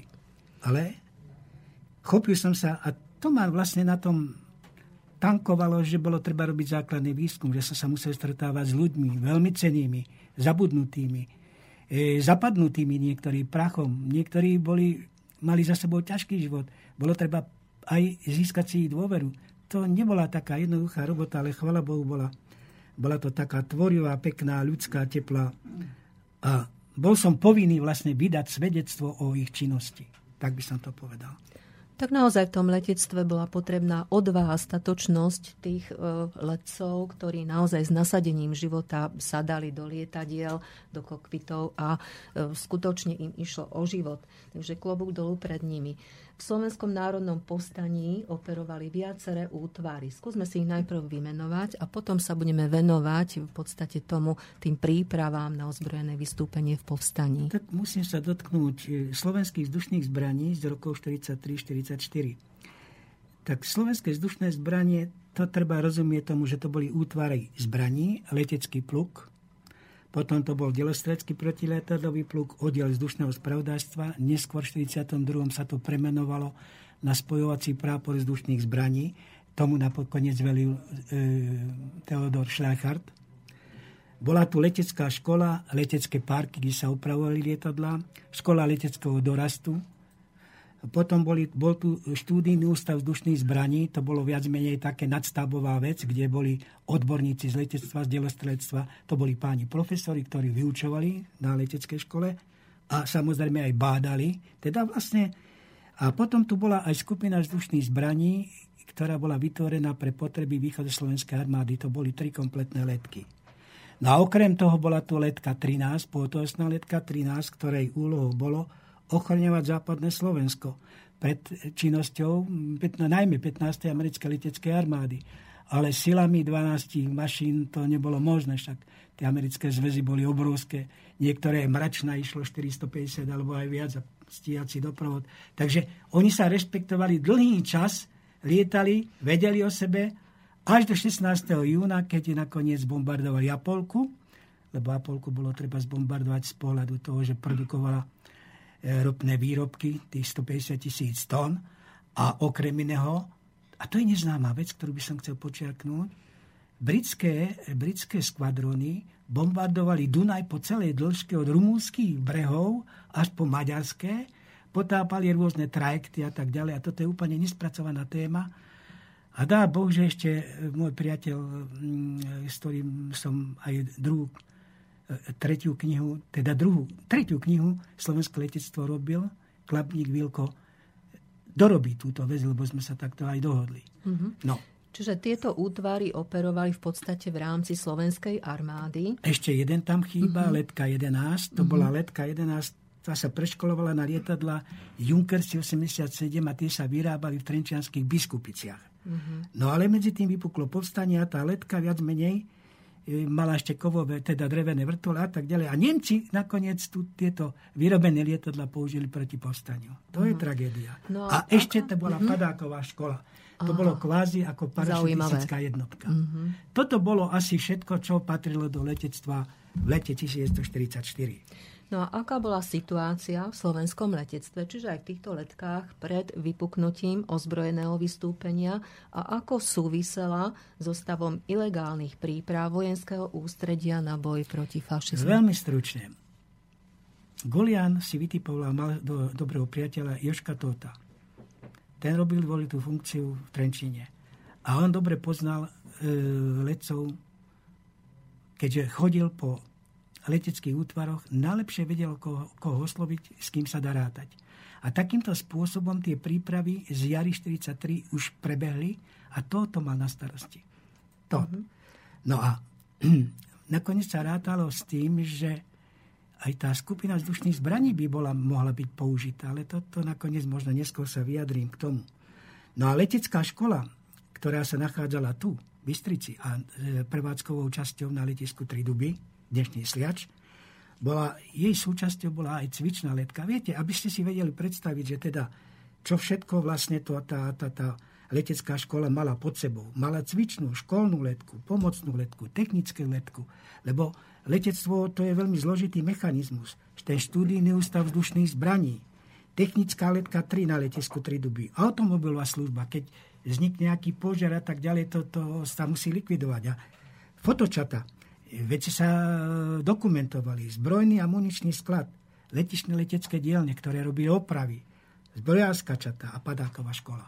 Toto teda bolo k dispozícii na letisku 3 duby. A keď vypuklo povstanie, to treba povedať, že on, tento Joško e, Tód, mal vytipovaných ľudí, s ktorými určite rátal do povstania. To nebola taká akcia nejaká živelná, ale dobre premyslená. Takže toto letectvo malo svojich e, ľudí, ktorí sa okamžite začali po vypuknutí postania činiť. No a e, ten plán, alebo optimálny plán postania vojenského ústredia samozrejme rátal s využitím východoslovenskej armády. A v podstate vieme z histórie, že východoslovenská armáda zlyhala z viacerých dôvodov. A čo sa stalo napríklad s letkou slovenských vzdušných zbraní? Takto skupina vzdušných zbraní, tie tri letky mali v podstate zo vzduchu podporovať činnosť východoslovenských pozemných jednotiek.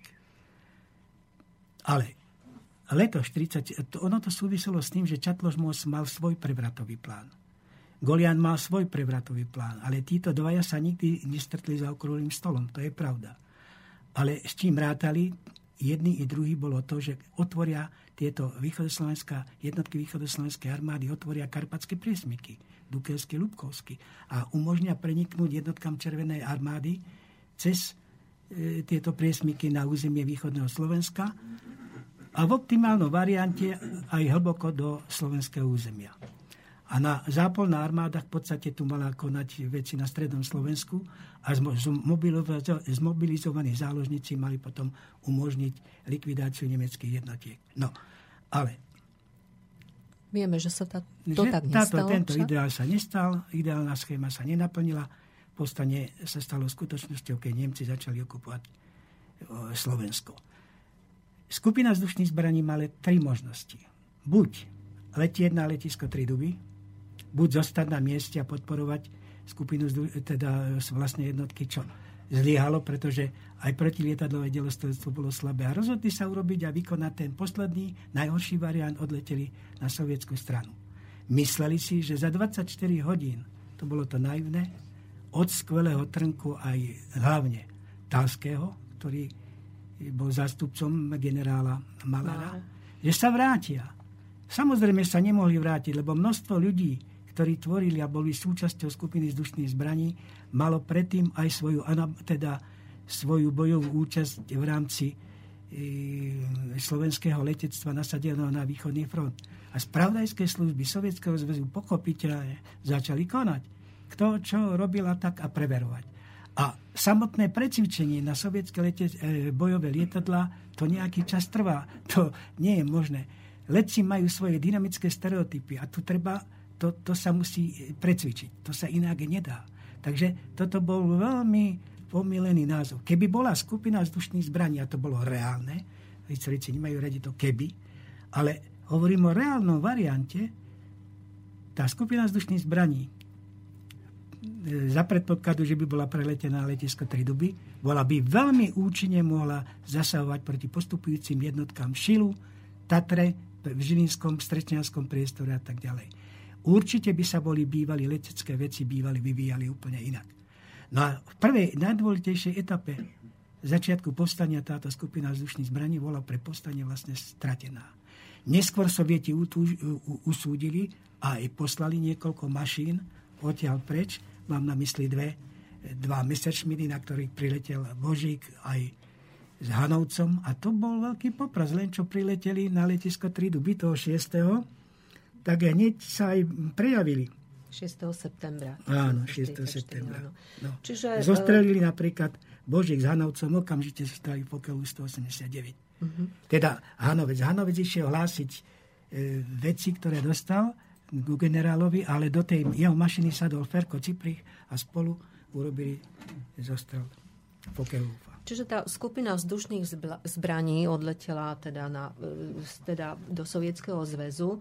Ten dopad zlyhania na postaleckého letectvo bol určite teda obrovský. No a Neskôr potom, ako sa uh, síly, ktoré tu zostali, teda tie letecké síly, uh, dali nejakým spôsobom zaktivizovali dokopy. dokopy a začali pôsobiť. No, takže vlastne kombina, vznikla tzv. kombinovaná letka.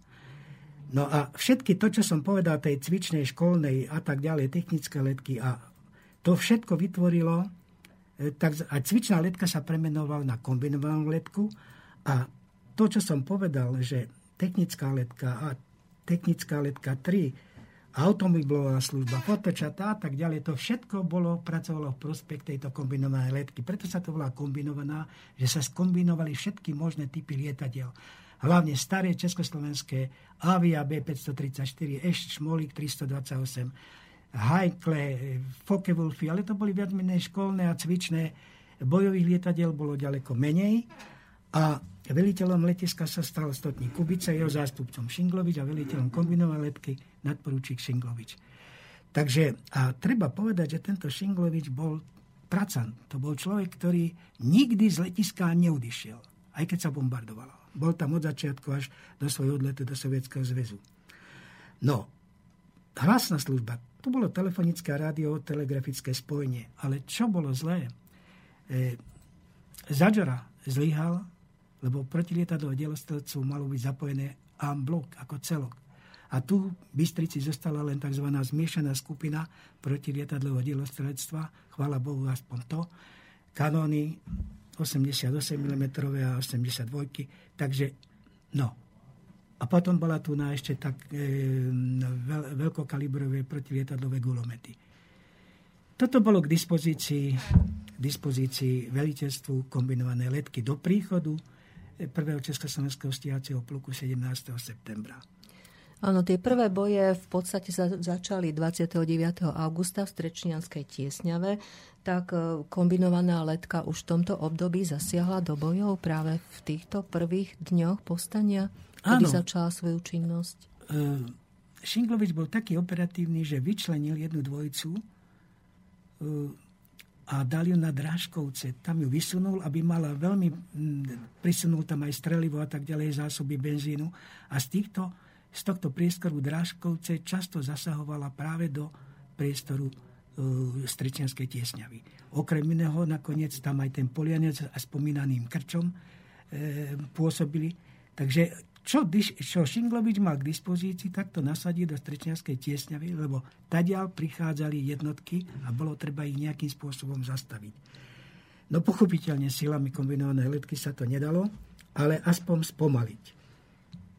No, ja by som uviedol také, niektoré také veci, ako že Žálik Beznák 7. septembra 1944 na Š-328 oni zostrelili rýchlo, rýchle lietadlo Fokker 189, nevýdané. Mám taký dom, že to je posledný zostrel vôbec druhej svetovej vojne, keď e, pilot Žálik okamžite veľmi umným manévrovaním ušiel, vyhol sa e, prvému zostrelu a beznák, chudák, ten skoro vypadol, lebo nebol gurtňami zapnutý. Frajerina, hej, nebol zapnutý a skoro vyletel, vyletel z lietadla. Takže odstredivá sila ho nakoniec buchla nazad do sedadla, vtedy sa chytil aj gulometu a mm, no.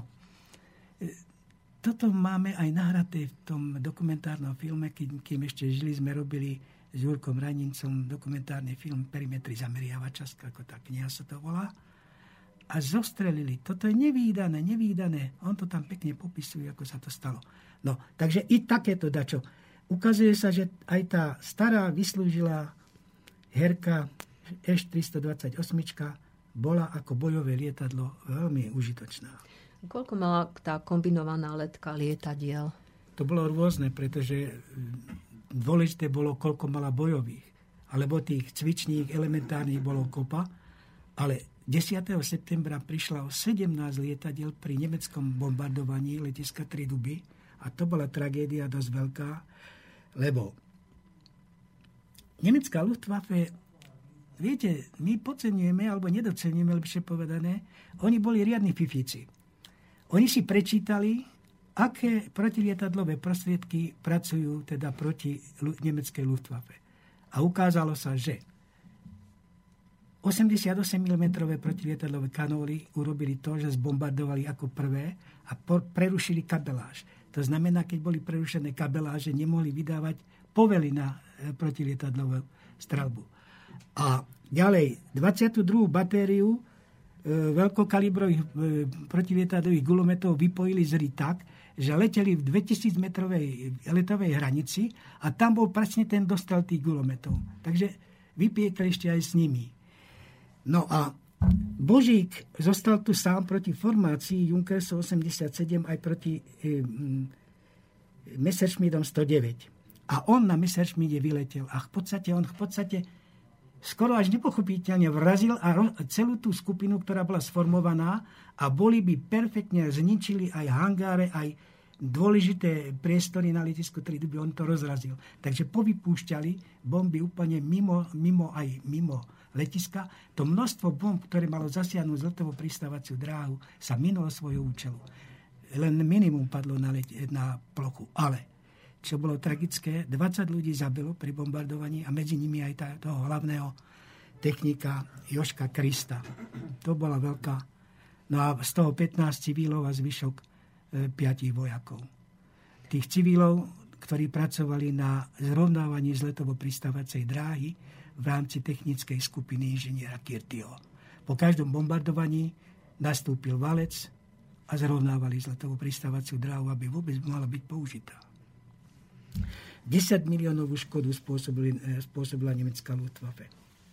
Do ktorých bojov ešte zasiahla kombinovaná letka, alebo jednotlivé lietadlá, teda ten bombardovacie, alebo teda... No, v podstate treba povedať, že tými skromnými silami sa snažili obospodárovať celé postalecké územie, pokiaľ vládali. No a o tom, že boli úspešní, ja by som chcel povedať aj takú vec. To, že napríklad Cyprík, Božík, Hanovec a ďalší boli nasadení aj na východnom fronte, mali obrovské frontové skúsenosti a tie zúročili aj v povstaní. Ja si myslím, a môžem, môžeme to na faktoch dokladať, že boli prinajmenšom tak kvalitní ako frontové jednotky Luftwaffe, ktoré tu boli nasadzované. No. E, napríklad 12. septembra Cyprík zostrelil Junker 88 16. septembra Božík to, Božík bol lesov, tak ako Cyprik, to boli nadpriemerné výkony, to boli, keby boli, porovnávam v Luftwaffe, keby bola mala takýchto pilotov, tak sú radi, lebo vedeli optimalizovať svoje psychické a fyzické rezervy, vedeli podať pra, výkon v pravý čas. To v podstate dynamické, dynamické osobnosti. To boli stíhači každým colom. No. Ale uvediem jednu takú zaujímavosť. 16. septembra 1944 Božík bol vo vzduchu a tu zrazu chcel pristať a keď mu naznačili radiostanicou z Focke-Wulfu 189, že do priestoru letiska sa blíži teda Focke-Wulf Junkers 80, nie, dobre vravie, Fokevu 189, ale tá radiostanica bola vymontovaná z nemeckého uh, stroja Fokevu 189. A tá radiostanica upozornila na to. A 18. batéria 88 mm protilietadých kanónov normálne strelbou zarámcovala do štvorca na oblohe, kde sa nachádza. A takže vlastne okamžite ho našiel, pustil sa do ňo a zostrelil ho. Zrútil sa pri Novej bani. To, bola, to, tak bolo to je pár... naozaj úspech. No. Príslušníci kombinovanej letky prakticky od 17. septembra 1944, keď priletel stíhací letecký pluk, plnili aj spojovaciu a kur, kuriérnu službu. A keď sa rozprúdil sovietský vzdušný most, tak robili aj nočné služby pri vybavovaní sovietského vzdušného mostu. Takže oni boli vyťažení deň, deň, deň, deň noc. To je neuveriteľné, že to ľudia vôbec mohli zvládnuť. E, to už súvisí ale s, druhý, e, s presunom e, druhej parasentnej brigády, o ktorej by som sa potom zmienil neskôr, ale museli vypratať e, aj letisko od nadbytočnej lietadiel. Zo začiatku napríklad strkali tie staré vyslúžilé lietadla po okraji ako návnadu pre nemeckú Luftwaffe. Samotní nemeckí piloti už nepoznali tie staré, staré typy, takže sa dali nalákať aj, do, aj na lúke, aj tam bombardovali aj tieto lietadlá. Tu Američania, keď pristali a keď videli, na aké lietadlá lietajú, zalomili rukami a povedali, pre Boha, do také lietadel by sme si nesadli. No, tak o to je, o to, je to väčší, väčší význam má teda to ich pôsobenie. No a tie nadbytočné, tie elementárne, školné a nepotrebné lietadla preleteli na Muránsku lúku. Uh-huh. No a ty si spomínal, že myslím 17. septembra už v podstate priletel na naše územie prvý československý stíhací letecký pluk v Sonopa, ktorý E, bol naozaj významne nasadený v ďalšom období postaleckých bojov. O tomto pluku by sme tiež mohli veľa toho povedať. Išlo o 20 kvalitných letcov, ktorí slúžili už aj v RAFE, mali za sebou frontovú účasť nad e, Francúzskom, potom nad Veľkou Britániou. A boli to chlapí, harcovníci naozaj už ošľahali frontovými vetrami a ohňami E, ktorým velil štábny kapitán Feitl. A keď prileteli 17. septembra, musím povedať, že príslušníci kombinálnej letky si aj odfúkli, pretože ťažisko potom na obrane vzdušného priestoru nad Postaleckým múzeum prevzali pod svoju taktovku práve títo piloti. Tým pádom však e, e, príslušníci kombinovanej letky sa mohli viacej venovať vybavovaniu sovietského vzdušného mostu. No, a teraz, aby sme si vytvorili nejaký obraz, čo všetko takí leci robili. Teda spomenul som, že chránili vzdušný priestor nad Postaleckým múzeum. Chránili letisko Triduby, pretože to sa stalo vzdušným prístavom. A tým a chránili aj sovietský vzdušný most. E, podporovali pozemné, e, pozemné, vlastné pozemné jednotky v obrane a v útoku. Ničili pozemné ciele a živú silu nepriateľa. Ono sa to takto ľahko vraví, ale Viete si predstaviť, že tá lavočka, na ktorých operačne pôsobili leci stíhacieho pluku, podstate mala len e, za sedadlom pancierovanie, vrtula chránila a čelné sklo. Ináč e, sa e, riskovali najmä to, že oni boli vycvičení v Rusku len ako stíhači. Ale ukázalo sa hneď, že na druhý deň, respektíve na, na druhý deň, áno, po príchode, už museli bombardovať pozemné jednotky v priestore Prievidza. A oni sa to museli naostro naučiť tu. Navyše pyropatróny, ktoré prišli vzdušnou cestou, ešte ráčili niekde zablúdiť, kým sa dostali na letisko Zolna. Takže to ručne, ručne museli asi prsty zodierali od podlahy uvoľňovať. Neskôr, keď tam boli pyropatrónov, sa to odpálilo, tak to už bolo o inom. Spomenul si letisko Zolna, čiže to bolo základňou prvého československého stíhacieho leteckého pluku. Treba povedať, že už 15. septembra, skoro ako letecký pluk prišiel, urobili rekognoskáciu tohto priestoru štábny kapitán Feitl a veliteľia, jeho zástupca Klán, Chábera a Stehlík pri, prileteli sem, urobili rekognoskáciu a rozhodli sa, že áno, Tá lúčina, lúčna lúka v Zolnej vyhovuje za predpokladu, že bude dobré slnečné počasie dlhší čas. Tak sa aj stalo. No a 17. septembra priletel pluk a v noci, to v noci zo 17. na 18. prileteli sovietské lietadlá, ktoré priviezli technický pozemný personál, to zväčša sovietov, a benzín, strelivo. Tak, aby mohli hneď na druhý deň, 18. podniknúť akciu. A tá sa stala hneď na program dňa, vyskočil problém bombardovať nemeckú Luftwaffe v Piešťanoch. Tam operačne pôsobila, pôsobila nemecká Luftwaffe a tu vlastne zničili 6 stíhacích Messerschmittov B, G, teda B9, 14 a tým vlastne boli vyradení. Nemecké velenie potom stiahlo zvyšné lietadla na leteckú základňu do Malaciek Nový dvor a prakticky vlastne Piešťany ako také prestali hrať e, funkciu leteckej základne. Lebo z tejto, tohto lietadla mali to bližšie do, e, teda na stredné Slovensko Samozrejme, z Malaciek to bolo ďalej. Pár minút sa predlžovali let, lety. Tak to bol významný výsledok eh, no, a našich letcov. Samozrejme, okrem tej pozemného personálu priletela aj 9-člená skupina sovietských radistov. Existovali, teda Fajtl mal k dispozícii dva, dve radiostanice. RAF, s ňou štáb pluku, teda Fajtl a udržiaval spojenie na, so štábom 2. leteckej armády generála Krasovského a RBS slúžila na spojenie pilotov stíhačiek so zemou. Takže vlastne hlasná služba, telefonické a rádiové spojenie, Feitl mal spojenie priamo k, k veliteľovi leteckej skupiny Kolár, majorovi Totovi, svojmu priateľovi, takže konzultovali veci. Len vtip bol niečo, min, niečo inom. Tu napríklad prichádzali rôzne výzvy, prozby, aj od predsedov revolučných výborov, a tak ďalej, e, od e, veliteľov, zasiahnite tam a ona. A piloti dostávali neúplné koordináty, neúplné rozkazy. Oni častokrát museli prieskumom, e, kuriérnou službou a tak ďalej prekonávať tieto, tento handicap. Na území Slovenska nebol navigačný systém, nebol radarový systém, takže vlastne všetko bolo v oku a hlavách pilotov.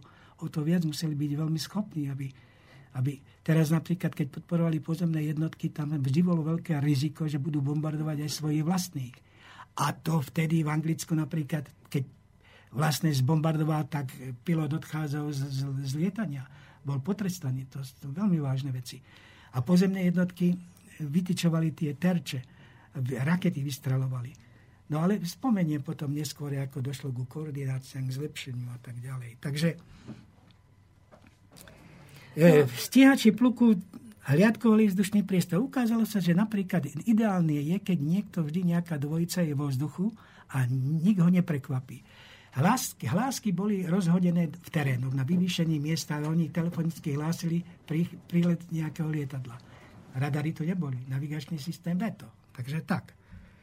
Plnili teda aj úlohu prepadových a prieskumných stíhačov no, bin, čo ja viem, bombardovali ostrovy nepriateľské pozemné ciele, minomety, delostredské a gulometné batérie, kolóny povozov, presuny a živú silu. To mali všetko v náplni. Takže veľmi pestrý register, ktorý oni museli zvládnuť. A navyše, prečo bolo dôležité? Oni napríklad v tom Ruskom, keď boli v Rusku, oni sa museli precvičiť. Precvičiť dynamické stereotypy. Väčšina z nich lietala na Spitfireoch a rozmiestnenie budíkov, teda navigačných a palubných prístrojov je iné v Spitfire ako je v lavočkách. Takže ten dynamický stavebci si museli osvojiť, prebudovať, aby sa v okamžikoch, keď bolo treba spotencionalizovať pozornosť, všetky psychické a fyziologické e, danosti na to, aby splnili cieľ. Zo všetkých zbraní letci sú na tom e, najhoršie v tom, že oni sa v zlomkoch sekundy musia rozhodnúť konať. Oni nemajú toľko času ako pozemné jednotky. Ak zaváhajú, je zle. Potom museli mať mapu, mapu tohto postaleckého Slovenska v hlavách. Nebolo možné, e, mali síce mapy, to je pravda, ale keďže väčšina ešte pred vojnou lietali nad územím Slovenska, slúžili, čo ja viem, Piešťanov napríklad, do tej, do tej šestice či osmice pilotov, ktorí prepadli napríklad Piešťany, dal fajtl tí, ktorí už mali zalietaný priestor v Piešťanoch, takže nebolo treba. Stélik tam aj slúžil. Takže perfektne ich naviedol a priamo zvolia načapal Luftwaffe nepripravenú, totálne nepripravenú. Ani si akorát jeden kulomet si zvykal vystreliť a Janko skopalo jednoducho zlikvidoval. To bola celá vec. Ani nestačili zareagovať. No. Tento prvý československý stíhací letecký pluk teda pôsobil až do uh, porážky postania alebo teda do ústupu do hôr. Čo sa stalo s letcami? Um, s letcami? Alebo teda aj s Lietaj... pákom, s leteckým pákom. No to sme už preskočili, už sme skoro na záver. No. Nevadí, môžeme sa vrátiť. Dobre, vrátime sa. Leci pochopiteľne 25. októbra prišiel im Befel, telegram od Jozefa Tota, veliteľa leteckej skupiny Kolár. Fajtl ho prečítam, končí od, organizovaný od, ozbrojený odpor.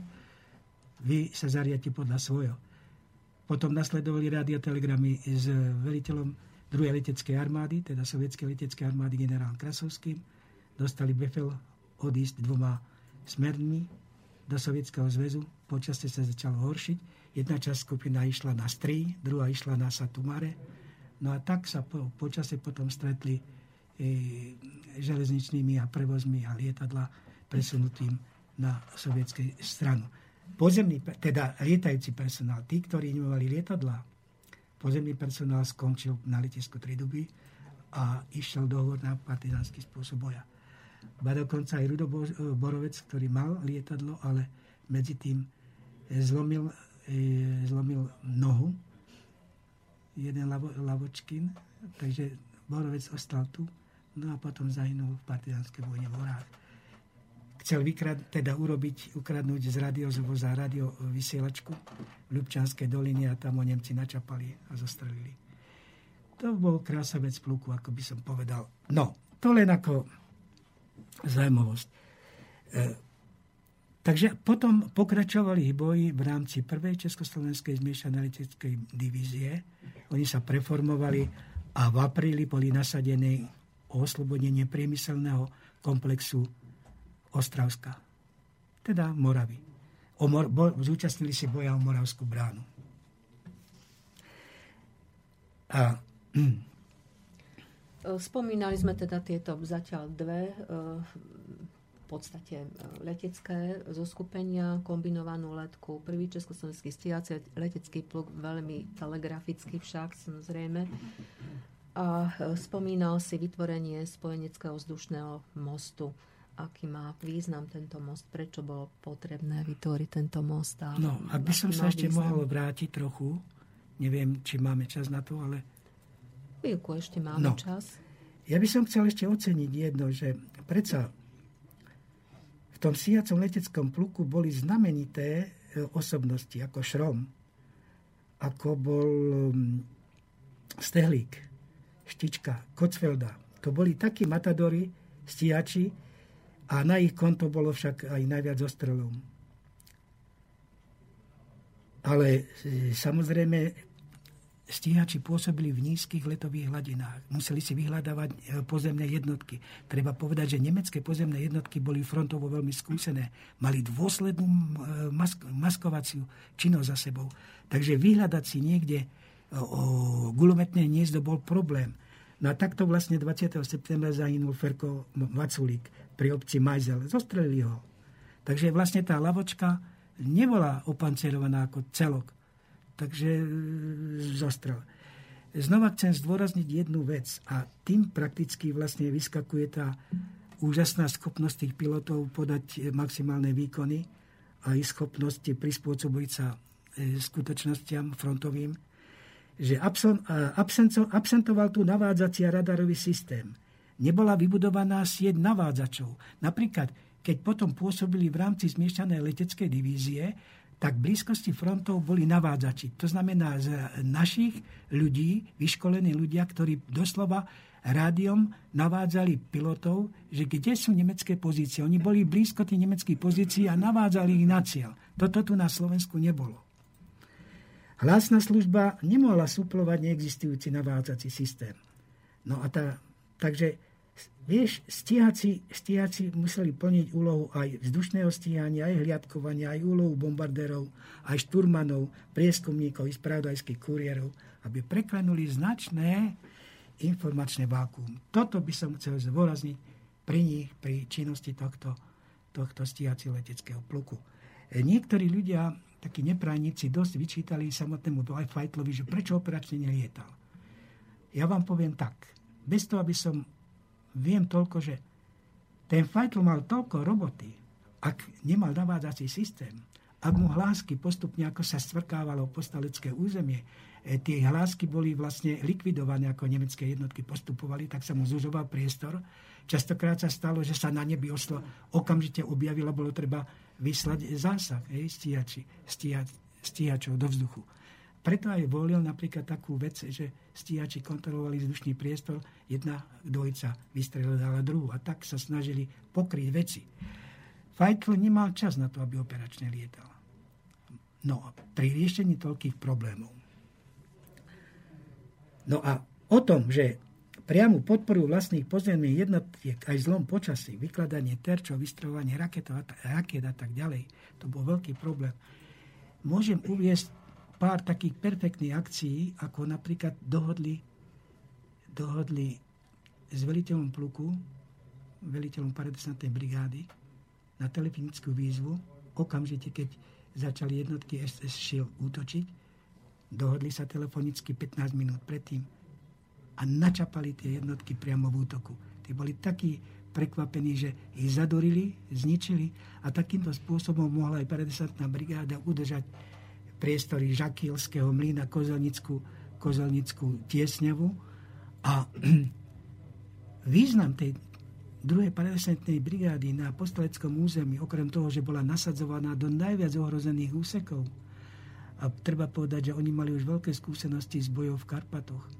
Tam boli nasadení ako pešia jednotka. Je pravdou, že v Sovietskom zväze oni boli vycvičení nielen ako para, paravýsadky ako parašutisti, ako desanti, ale boli vycvičení aj ako pozemná jednotka, ako pešiaci. To, bol, to bola výhoda. Preto ich aj e, veliteľ prvého ukrajinského frontu e, maršal Konev použil ako svoju rezervu do Kar- do, v karpatsko-dukovskej operácii. A chcem počiarknúť ešte jednu vec. Tam boli použití preto, aj preto, že Sovieti nemali nazvy jednotiek. A ukázalo sa, že e, Konev povedal, ak prenesiete hlavný úder, smer hlavného úderu na nepriateľské dukovské zoskupenie na ľavé krídlo a hlboko preniknete do, do nemeckých zastav, oslobodíte, e, prekonáte tri obrané postavenia a oslobodili e, 18 nemeckých, teda polských osád. V podstate po tejto zdarilej akcii rozhodujúcim spôsobom sa pričinili o zdar Karpatsko-Dukovskej operácii. A potom parabrigáda bola presunutá na postalecké územie. Najskôr do, Krosna, do Kroščenka, kde sa sústredili a neskôr boli presunutí na postalecké územie. Treba povedať, že ten presun parabrigády sa mal udiať skôr. Už z 19. na 21. a boli by unikli zlému počasiu. Tým, že dvakrát bol presun odložený. V podstate po boji bolo treba manšaft nechať oddychnúť, ale oni oddychli trošku viac, nie jeden deň, odvšibaviť, doplniť, oddychnúť, nabrať síl, ale tu sa spojili niektoré veci, ktoré neboli plánované. Druhýkrát požiadal, e, prikryl o oddych, o odsun, lebo veliaci dôstojníky veliaci dôstojníci, aj Československá vládna delegácia sa rozhodli udeliť vyznamenania mm-hmm. Kroš, Kroščenku. A celá tá ceremonia návštevy, návštevy vládnych e, delegátov aj veliacich dôstojníkov sa premietla do času. No, i také veci zohrávajú dôležitú úlohu. A potom samotný presun sa oddialil prakticky až na ten 25. 6. september. Áno, tej parabrigáde sme hovorili v tom zmysle, že by naozaj bolo potrebné spracovať komplexné dejiny, históriu v podstate vzniku parabrigády, jej nasadenia v bojoch, jednak v Karpatov, e, teda v Karpatov, Duklianskej operácii, jednak potom na území povstaleckom, zdokumentovať aj tú činnosť po porážke a po potlačení povstania dohod, takže je to naozaj komplexná téma, ktorej by sa bolo treba venovať, ale mohli by sme teda zvýrazniť, že druhá Československá paradizantná brigáda zasiahla veľmi významne do bojov SNP a oddialila postup nemeckých vojsk smerom do centra povstania v Banskej Bystrici. Treba povedať, že o 18 dní oddialila pád centrálneho priestoru, teda aj pád samotnej Banskej Bystrici. A už tento fakt je veľmi dôležitý. Tak to je naozaj dôležité. Samotná parabrigáda bola vysadená na e, území Slovenska na troch doboch prostredníctvom teda toho spojeneckého vzdušného mostu. Čiže aspoň veľmi stručne ešte o tomto fenoméne povstania by sme mohli povedať. E, ja by som chcel povedať pár dôležitých vecí. Keď Sovieti posadzovali so, e, vojenský plán povstania, tak samozrejme mali k nemu kritické poznámky, pripomienky a tak ďalej. E, to nechcem rozoberať, lebo by nám to zabralo veľa času. Ale keď povstanie vypuklo, tak sa rozhodli konať. A okrem karpatsko-dukovskej operácií rozhodli sa okamžite pomôcť sovietským vzdušným, teda vzdušným mostom. A vtedy vyčlenili z sovietského diaľkového letectva pre potreby povstania e, skúsené jednotky. To boli jednotky 4. gardového gomalského leteckého zboru. To boli ale jednotky, ktoré už mali skúsenosti aj so zásobovaním Jugoslávie, Titovej e, partizánskej aj vojenskej armády. Oni zásobovali e, vo veľkom túto Titovú armádu a mnohí príslušníci tejto 4. gardovej gomalskej E, Gomanského zboru boli aj hrdinami Sovjetského zväzu. A ako mi mnohí povedali, radšej sa potom ani nehlásili k tomu, lebo však keď sa zhoršili vzťahy s Jugosláviou a Sovietským zväzom, tak to veľmi ne, no, nepripisovali. Ho, konkrétne môžem povedať generál Jalov, u ktorého som bol v Moskve.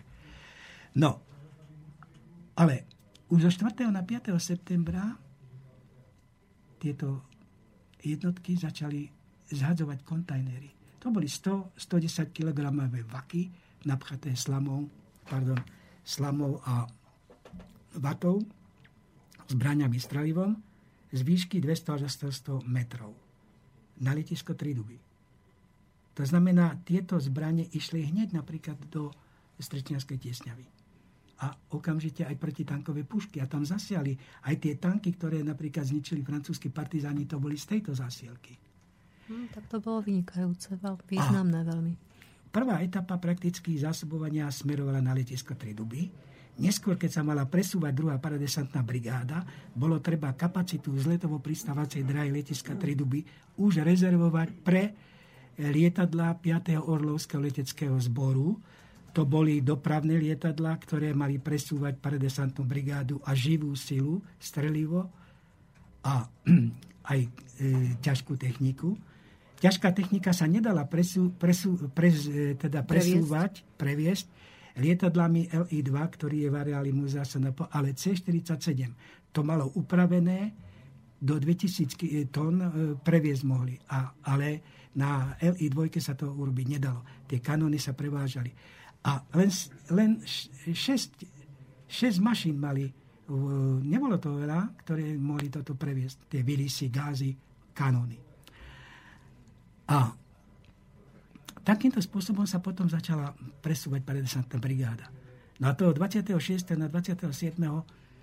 skoro 16 členná skupina štábu, prvá časť štábu na čele s Pšiklom skoro sa zabila na letisku. Zol, teda nie Zolna, ale Rohozná. Mm-hmm. No nebyť toho, že tam bol, bola vyčlenená jednotka e, Teolofila Zachara a Jozef, Jozef Bystrický, to je otec historika Joža Bystrického, tam existoval tzv. svetelný maják a reflektory.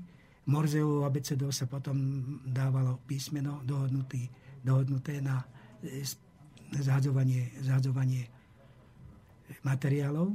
Takže na rôznej sa ešte nebudovalo prastové letisko, to bola len polná lúka a štyri reflektory osvodzovali v vodorodnej polohe e, letišnú plochu.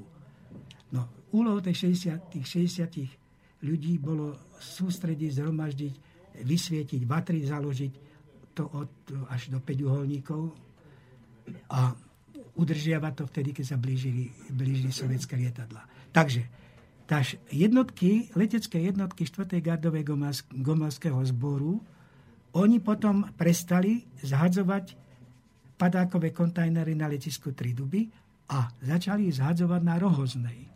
A letisko bolo už vyčlenené na prílet lietadiel, ktoré zosadli, a to boli lietadlá 5. Orlovského leteckého zboru, ktoré presúvali živú silu, strelivú zbranie, materiál na letisko Triduby.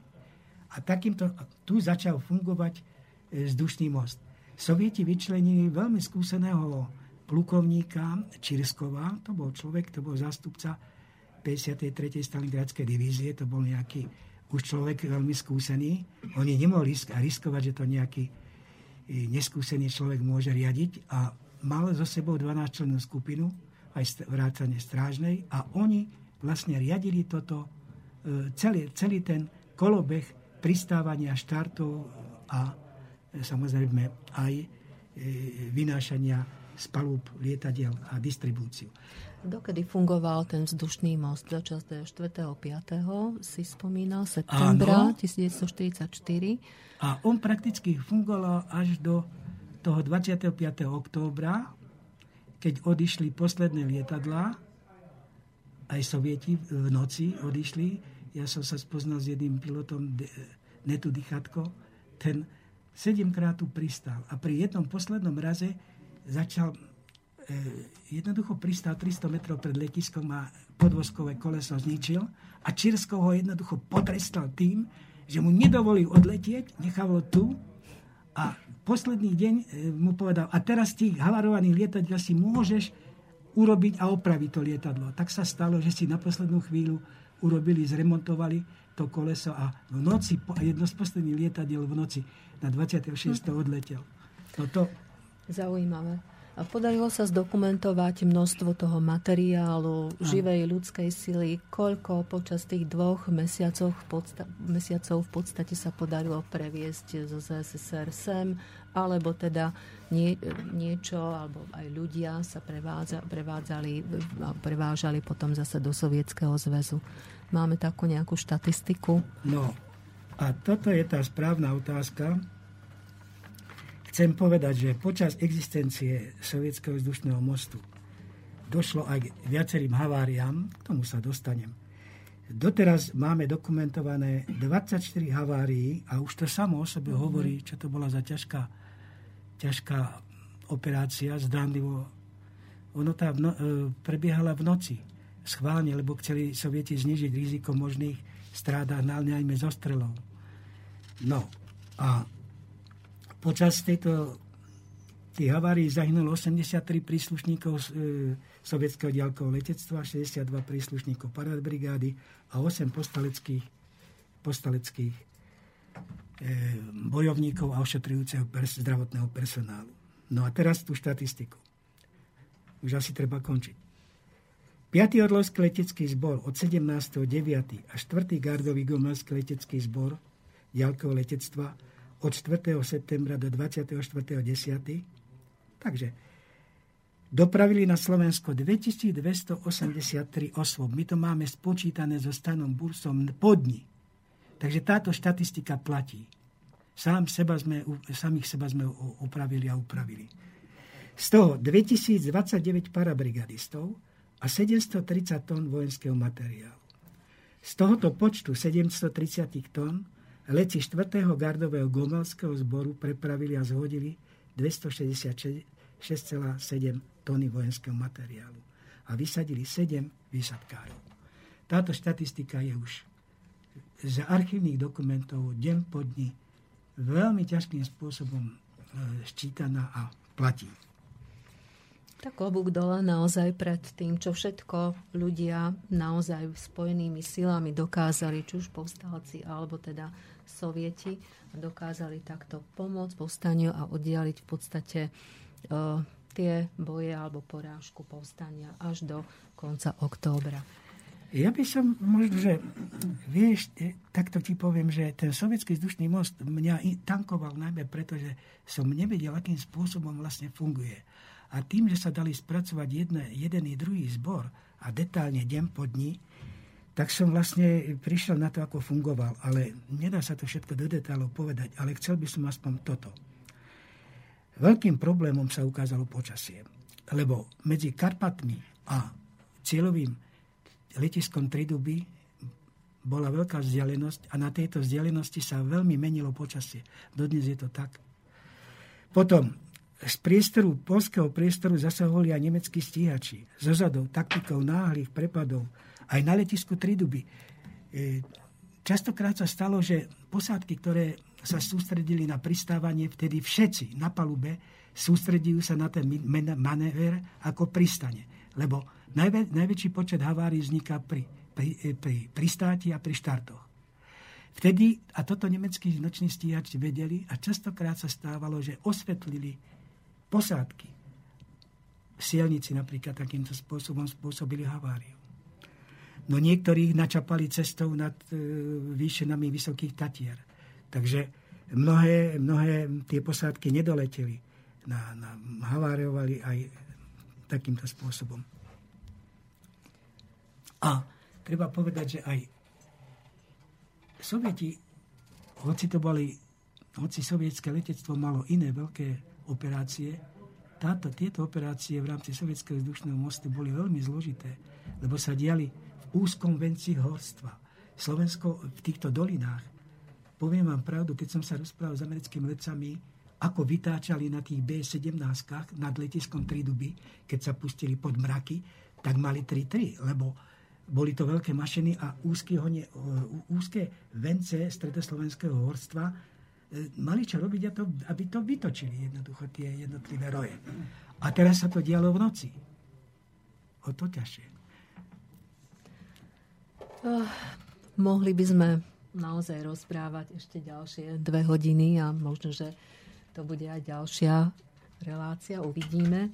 Ja každopádne chcem dnes poďakovať nášmu hostovi, historikovi, dlhoročnému pracovníkovi a bývalému riaditeľovi Múzea Slovenského národného povstania, pána doktora, pánovi doktorovi Jankovi Stanislavovi, že si dnes našiel čas a prišiel nám porozprávať o tejto téme. A dúfajme, že možno, že sa ešte niekedy stretneme v rádiovom éteri.